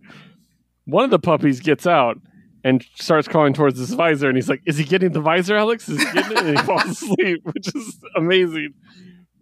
Just the dichotomy of this crossover, where it's just like this serious shit going down, and then the Summers brothers just not liking each other, basically. Like, um, the big development here is that Alex is basically like, "I don't want to be an X Men. I didn't ask to be an X Men. Forge put me in as a joke, basically. Like." and he's like he basically says i'm going to quit so i think that's really interesting and matt it seems to actually affect maddie like Mhm. emotionally and i think that's the coolest moment of these three issues we got this week for dark web is someone getting through to her and it's alex because we've been following that since hellions where he's just like we need to bring maddie back and no one wants to bring her back but him and he was there constantly being like we need to bring her back. It's right to bring her back. And yeah now he's like i did i brought you back. And now you should you know i want you to be happy and i want to be with you. And you know maybe she'll get over her hang up with scott. You know what i mean? Like maybe she'll be like scott's a piece of shit anyways. Alex is better. Like you know i hope that's what what we end up coming down to. What do you Mhm. think? Um, definitely. I mean, I've been I've, I've been waiting for this part to, to to happen. It's just like there there's just even though it is kind of a of a bad thing that she's doing around the city, it's not exactly like a full on like bad thing that she's doing. I mean, like if, I, maybe she would have talked about it with someone else, like maybe like with Jean, we don't have to go through Inferno too. But um, going back to to to Venom, when she sends uh, right before she sends or oh, as she's sending Hallows' Eve into the treehouse, that's when she says um that, that's when that's when I, I, she got my attention. Then it was uh come back soon, dear, bring me what I need, please. And it's like a panel where it's like she doesn't look mean. She looks like almost like some sort Yeah. of like desperation for for for the um, the cerebral part uh thing. And now in this one, it's kind of like, and then we get the opening where it's like her her dreams are fucking nightmares of the things she can't have, and that's fucked up. It's like you can't falter completely for that. Um, It's just like Chasm. yeah, yeah, exactly. But That's why they're working together. Yeah, it's Yeah. really cool. um, but yeah, and so so and and god damn it, the the Alex thing kind of pissed me off because it's like, uh, it's like so cool. Like like I'm willing to accept a five star in the team, but again, where there's a slot here that could have gone to any of the other fucking contestants that that we would have wanted. Remember, because when we reviewed that uh, issue, we were like, the last time was like, okay, these people were chosen and why, Mhm. and then this group was like, oh, would it be funny if we made Alex be an X Man? And I'm Yeah. like, like, you know, he doesn't even want it. anyway, um, so cool. So, so I've been waiting for the explanation of like, like Matt, like why Madelyne is making this like big ass move, and it's like at least like there's some point to it that isn't just like because I want to be a bad guy again. But yeah, like, like we'll, we'll see where it goes because it's, it's so far it's, it's it's getting better. Yeah, definitely. All right, next up, we're gonna swing over to Krakoa now. Let's talk about Extreme X Men number two very briefly. Um, written by Chris Claremont and drawn by Salvador Larroca, colored by GURU-eFX and lettered by Clayton Cowles. I'm not going to get too much into it. It's the continuing the story of Ogun, and I can't explain Ogun over again because it's exhausting. Um, it's cool. There's a lot of great action. That's what Extreme X Men was really known for. I'm still upset that the characters I like aren't there. There we go. so, um, more Sage, please. But yeah. Uh, next up, let's see here. New Mutants, Mhm. number 33. Damn. Yeah. Um, written by Charlie Jane Anders. Art by Alberto Alburquerque Rostein and Ted Brandt. Colors by Carlos Lopez and Tim Bonvillain. Letters by Travis Lanham. Um, this is interesting, the way they framed this issue. Because they put the end of an era, Yeah. which I thought was very interesting, the way they word that. Um, because we just had the end of the era with Vita. Yeah. which is like three issues ago. So, um, but yeah, we're we're telling this story of Escapade and the you know the idea that Escapade thought you know they were going to be the reason that their friend died and all this stuff, and basically trying their best to prevent that. Um, I thought it was a really cool, well told story, and obviously it's using a lot of really under underused characters. I thought that was really great. Um, I love how much Wolfsbane is like mid transformation and in different forms from panel to panel. I thought Uh-huh. that was really cool. Um, that was one of my favorite things, like ticks about this. Um, and we find like an ominous thing revealing that she's uh, she's being prepared. Yeah, being prepared for what's to come is the whole thing. And like Destiny and Emma Frost have a plan is the whole thing. um, interesting. We'll see what that what that's going to come to. Um, but yeah, I, I I really like it. I love the the peanut style like Oh, Little side flashbacks. comics. Yeah. yeah, they're fun. I really like those. So yeah, it's good stuff. Uh, what do you think? I mean, I've, I've been really liking like Escapade and like all these all these new kids or like where this arc was um has been taking off from, which is like it was just so weird. It's like it was weird that they didn't already number it, renumber it, or gave us a new number one after Vita left because like that's kind of what is, is literally happening here. Just three issues later, and then we'll be seeing them again. New Mutants Le- uh, Lethal Legend number one in a couple of months. But it was just like Which sounds like a mini to me. it does sound like a mini. It really it That's not a does. name you give an ongoing. No, absolutely not. But I mean, but I'm excited because like we do get to see a little preview page with like we do get to see Escapade, um, Martha, and Rahne, but then we actually get to see Dani and um and Karma uh back, back in the fold. So that, that's actually And nice. also Shadow King. yeah, we'll see him. But yeah, we'll, we'll see what, what he how, they how they bring him into, into, into play. But but this uh but in this issue, Escapade has just been such a such a new favorite for for for me, especially because like how her power how their powers work. Um, where it can be very beneficial like the, the the swap, and like it was cool, like how like the how the swap was sticking, and then um the other kid and Martha were like doing uh the the mutant circuit, and like and they were like Yes. we just sending everybody away, but then like it fritzes and she switches back, and it's almost like oh fuck, I forgot. It's almost like you forget to do like a like a like a uh, a save right before, so you know where where you have to be again.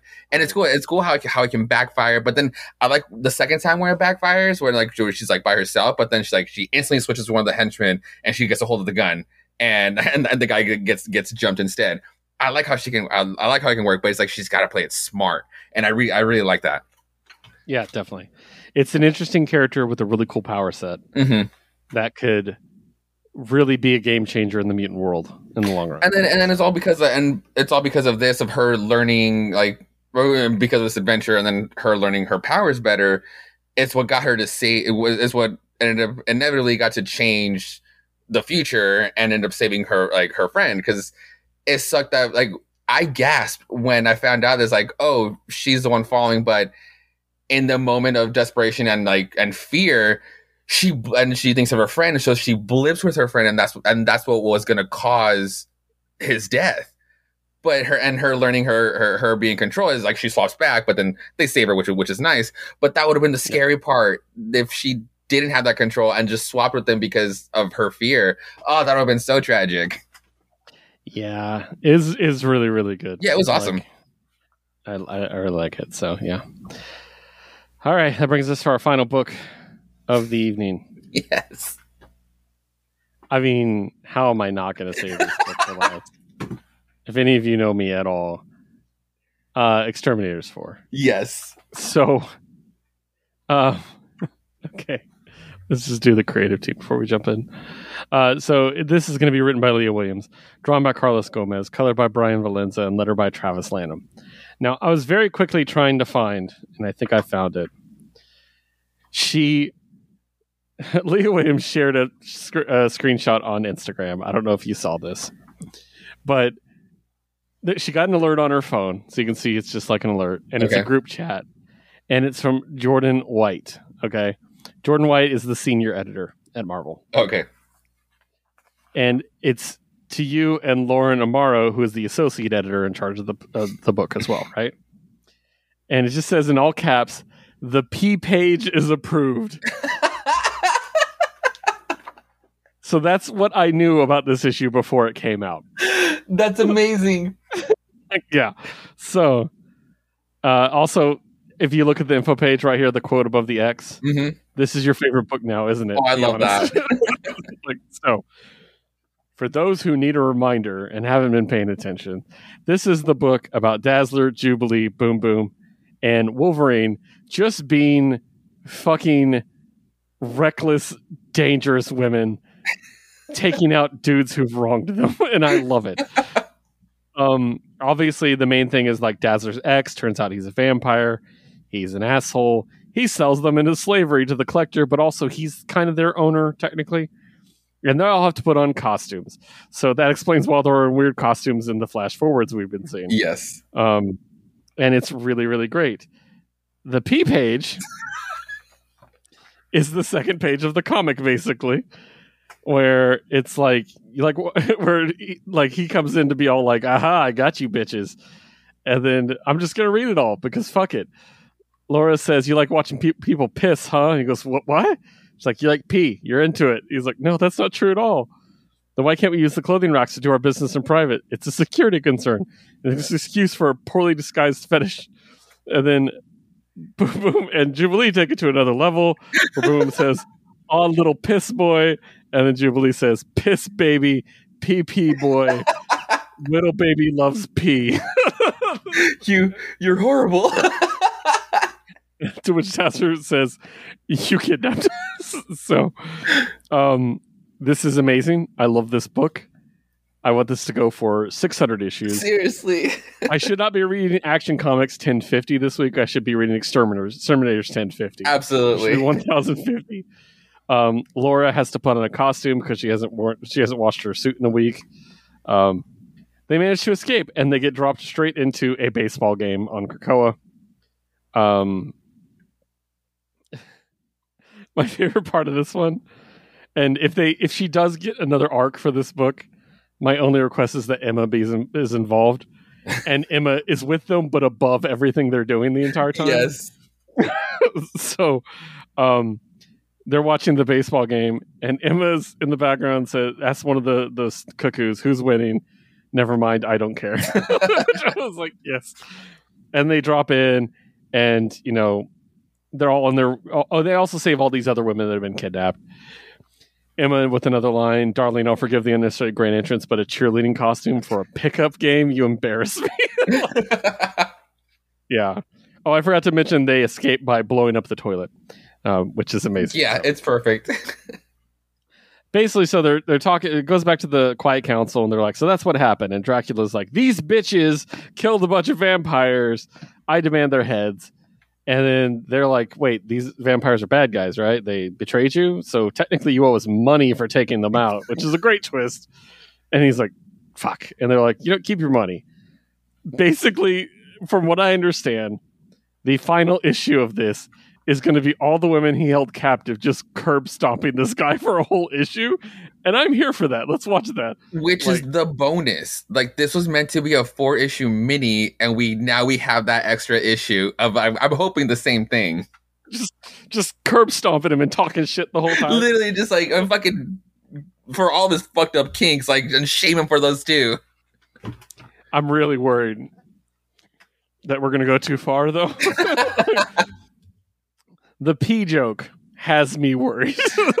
I can't honestly. I can't believe that that page. I was dying. What, what if that wasn't the P page? what if that is hinting to the P page? What's to come? Oh my god! I was kind of like, are they going to pee on him next? like, I was like, uh, but he'll like that. So, um, because he's a pee boy, pee baby, piss baby. so I love it. It's so good, dude. Like I want all the issues of this book forever. Um, yeah. Just every time Leah does something with X Men, it's the best. It, it is the best. I don't understand why she's only had three books. And like, one of them was a one shot. Yeah. Oh, no, no, it was Trial Magneto. The Trial Magneto. I was, I was, I was thinking of Planet Size. Oh yeah. Uh, yeah, yeah, yeah. Like Trial Magneto was a mini. Mm-hmm. X Factor was canceled way too early. Wait, uh, for fifteen and still too early. Yeah, and this is a mini. Give her something ongoing. Seriously, I, I, I, I, don't get why not. Like she has such a great voice for the mutants, has had the great voice for mutants. I don't get it either. Yeah, give her Emma. yes, I want Leah to write Emma. Badly, I want Leah to write Emma. like, uh, so great. Anything else you want to add before we go on? Uh, no, it's just a good shit. I fucking love X-Terminator so much. I know it, it. It was my last book, and it ended the week perfectly. Nice. I was just smiling, like I wasn't exhausted from reading comics. I'm like, fuck yeah. So, anything else you've been reading? Um, yes, I was able to, like, like I said, like, like I alluded to earlier in the episode. Um, I'm using my super awesome perk from from the store, and I can use the store as a library. So I picked up uh, Incredible Doom, which is a YA novel. Um, but I've been hearing a lot of great buzz from this one. There's a second one that came out, and I think we we, we definitely had Matthew Bogart, the writer. I can't remember if, we, if Jesse Holden also came to the store um, a couple of months ago to talk about the book. But it's um it's set in the early '90s, like basically at the start of when internet started becoming public, when computers started becoming normalized, coming into, into in people's houses, and basically this girl meets like she she's she um I've only read the first thirty pages and she's basically like the um she plays the assistant to her uh, to her dad who's like a local like magician for for kids shows. And she's at the age where she's kind of like doesn't want to do that anymore. And like she tells her dad is like hey I kind of I want to join a band. And just ignores her for like the whole day kind of punishes her and like like like guilts her into be like no like I'm your dad. Do as do as you're told. And then thus the computer starts coming to the house. And then she I'm at the part where she just started starts meeting the for her first internet friend. So I don't know if that's going to be a good thing or a bad thing. Gotcha. Nice. Anything else? Um, no, just that one. It's like the only thing I kind of picked up right now. Gotcha. I um, so I got a couple things. First of all, I started reading through the Acquisitions Incorporated D and D supplement. Uh-huh. I've already read through all the character options. I did that last week, but this week I decided to read through the adventure because Liz isn't running that one, mm. uh, so I'll probably be the one running it. And it is about running an adventuring party, and uh, it's really great. But I have to talk about the hook that started. It's so funny. So basically, the idea is everybody wants to join this company that basically puts together groups of adventurers, sends them out, and takes a chunk of their profit. And it's very corporatized. It's very much a jokey kind of story. Mhm. And the idea behind the hook is everybody's level one. Everybody wants to join this company and like join in, maybe get put in a low level group and go on an adventure, right? They walk in, they get put in this conference table room to wait and talk to the CEO. He walks in, he starts talking about their mission. It sounds way more dangerous than th- they should be doing because they're very low level. Mhm. And he says, Since you're such an experienced adventuring party, and in this case, these people might not even know each other, they're just in the same meeting. Yeah. And he basically walks around the table, tells them the mission, says, Since you're an experienced party, here, this is what the reward's going to be, and I'll see you guys later. And he just walks out without saying anything. so basically, they get it's a mistaken case of identity. They're given someone else's mission Oh no shit. And I'm like, that's a great hook. like, Uh-huh. I love that idea. So, we're definitely going to be playing that at some point. It's going to be a way more comedic game, which I'm really excited for because Nice. I tend to write very dramatic. um, other than that, uh, I do want to give a shout out to Survival Street. I feel bad. Um, this is a book from Dark Horse that I missed this year, and I Uh-huh. know um, our our buddy Mars called us out on it, Mhm. but I can't buy everything. I know, I know. And um but this did miss me and i started reading like the description and i'm like fuck i want this. And i love james asmus he's a writer so i'm like yeah i'm gonna pick it up. So that's in the future i will be reading that. Cool. um, and the other thing you already know this because you saw my tweet but i'm gonna talk about it real quick. I got kickstarter mail. I got Oh. the package for the oz issue two of 3 Mhm. one more to go. Uh this is the the cover. It's the cowardly lion So badass. yeah, right. Like he's just so badass looking. So it's a nice thick comic, by the way. It's even though it's a single issue. So I also got this pin, which is the lion sigil and it says courage. Oh, ooh, that's cool. Yeah. And I got this pinup, this art pinup, which I thought was really cool. It's a very 90s image, Yeah, which I dig. so So still very cool. I also got because I've read all these books before. I just don't own the trades. And in the first one's case, I actually have all the issues. I just don't have the trade. Mhm. Um, so that is Scout's Honor, his book from Aftershock, Nice. which is really, really good. And I highly recommend. Um, Going to the Chapel, which Oh. is like the Kill Bill wedding scene yeah. if it was a romantic comedy. What the So- fuck? I know. Basically, a bunch of people break in and hold up this wedding, but it turns out there's a personal relationship there, and do they want to stop the? It's it's really good. I really like Patton Oswalt. Love that book. I'll just tell you that. Nice. That's what David told me when we talked. Is that he really liked it. So, and then I got Spencer and Locke volumes one and two. So For those who don't know, this is what if Calvin and Hobbes grew up and Calvin became a gritty noir detective and Hobbes is still his imaginary friend, but he's also his partner. So badass. It's it's fantastic. Every character in it, or like the major characters, are all inspired by some comic strip character, like Andy Capp and stuff like that. that's so cool. um, Beetle Bailey is the one of the bad guys. ah, that's awesome. He's a, he's a soldier with PTSD, and he goes on kind of like a Punisher rampage. what the fuck? I need to know if there's like a really slack. good. I need to know if there's like a slacker from Zits there. Yeah it's it's really really good. So very excited about this. I've read them all but i'm probably going to read them again Mhm. uh, because i really enjoyed them. So i believe that is it. The only thing i want to mention is i finally got my audible credit for the month so i picked up sourcery by terry pratchett because i'm getting all the terry pratchett books. Nice. sourcery is one of my favorites. I make a reference to it a lot in my own writing because the word sorcery is written like source the source of something. So sorcery Oh, cool. I love the pun. It's great. So, uh, yeah, it's really good so far. I really like the voice actor they got. So, yeah, that's it. Uh, so, with that being said, those the issues that we had this week. As we wrap up, I do need to remind you all this episode is coming out the morning of December 31st. You have less than 24 hours baby. to vote in the Rimmies, which is our end of the year awards. We picked the nominees, but you pick the winners. There are some categories that are either ties or virtual ties. Somehow, with the amount of votes we got, which is an insane amount of votes, they could easily be swung today. So please vote. If you go on Twitter, you can find the We Have Issues one. It's the uh, pin tweet at WHI Podcast on Twitter. You can find our Jukebox Vertigo one, the music one, at Jukebox Vertigo on Twitter. Those are both pinned. Click right there, go vote.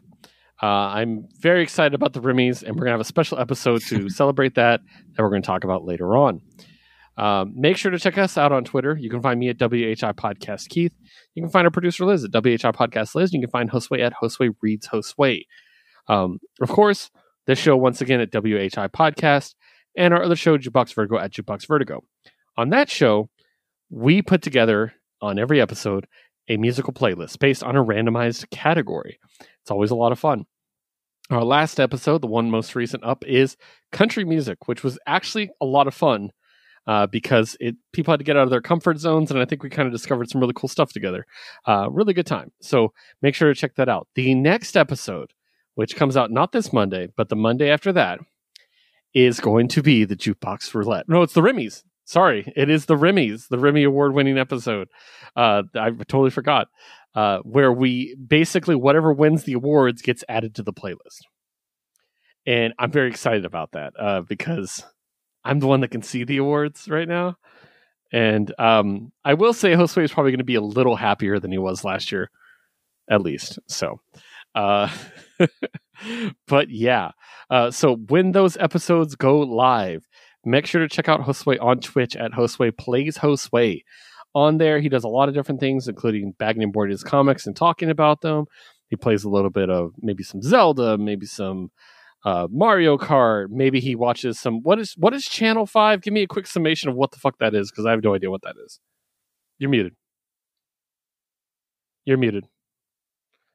Sorry, thank you. Uh, Channel Five is the best. Channel Five is uh, Andrew Callahan. Um, Andrew Callahan goes literally just he started living out living out in his van and just started going and then interviewing people. And like the way he interviews people the way he comes off so honest like people just end up opening up to him. So he'll go to places like he'll he'll actually like he hit up a spot where he, uh, he interviewed um ah, Crip Mac, uh, he literally goes like goes to the fucking ghetto and uh, interviews interviewed uh, Crip, and then at the end of the episode, he took him to a, to his first metal show to fucking Slipknot. But then he uh, there's another episode where he goes he went to the um, uh fucking the NRA convention that happened right around when shit was really hitting the fan. He puts himself in these a lot of situations and you'll get these incredible videos of but the way that people open up to him, you get to see real, real people in his videos. And he just got himself HBO money because he's got an HBO documentary coming out soon.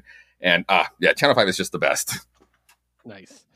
He does that, but then every Monday when a new episode of Jukebox drops, he does a live listening party where he listens to all the songs that were added that week, gives his opinions. We usually end up staying late and listening to more music. Yeah. Um, and it's a lot of fun. Uh, so make sure to check that out. You do not want to miss that. Do not watch it afterwards because it's going to get copyright struck to hell. so you have to watch it live. Uh, watch it on Monday. Keep an eye on Josue's Twitter for an announcement when that's going to happen. Once again, Josue reads Josue. And I believe that's it. Those are the issues that we had this week. Don't forget to bag, board, and box your new treasures, and we'll see you next week with a new batch of beautiful books. Stay safe and vote in the Rimmies.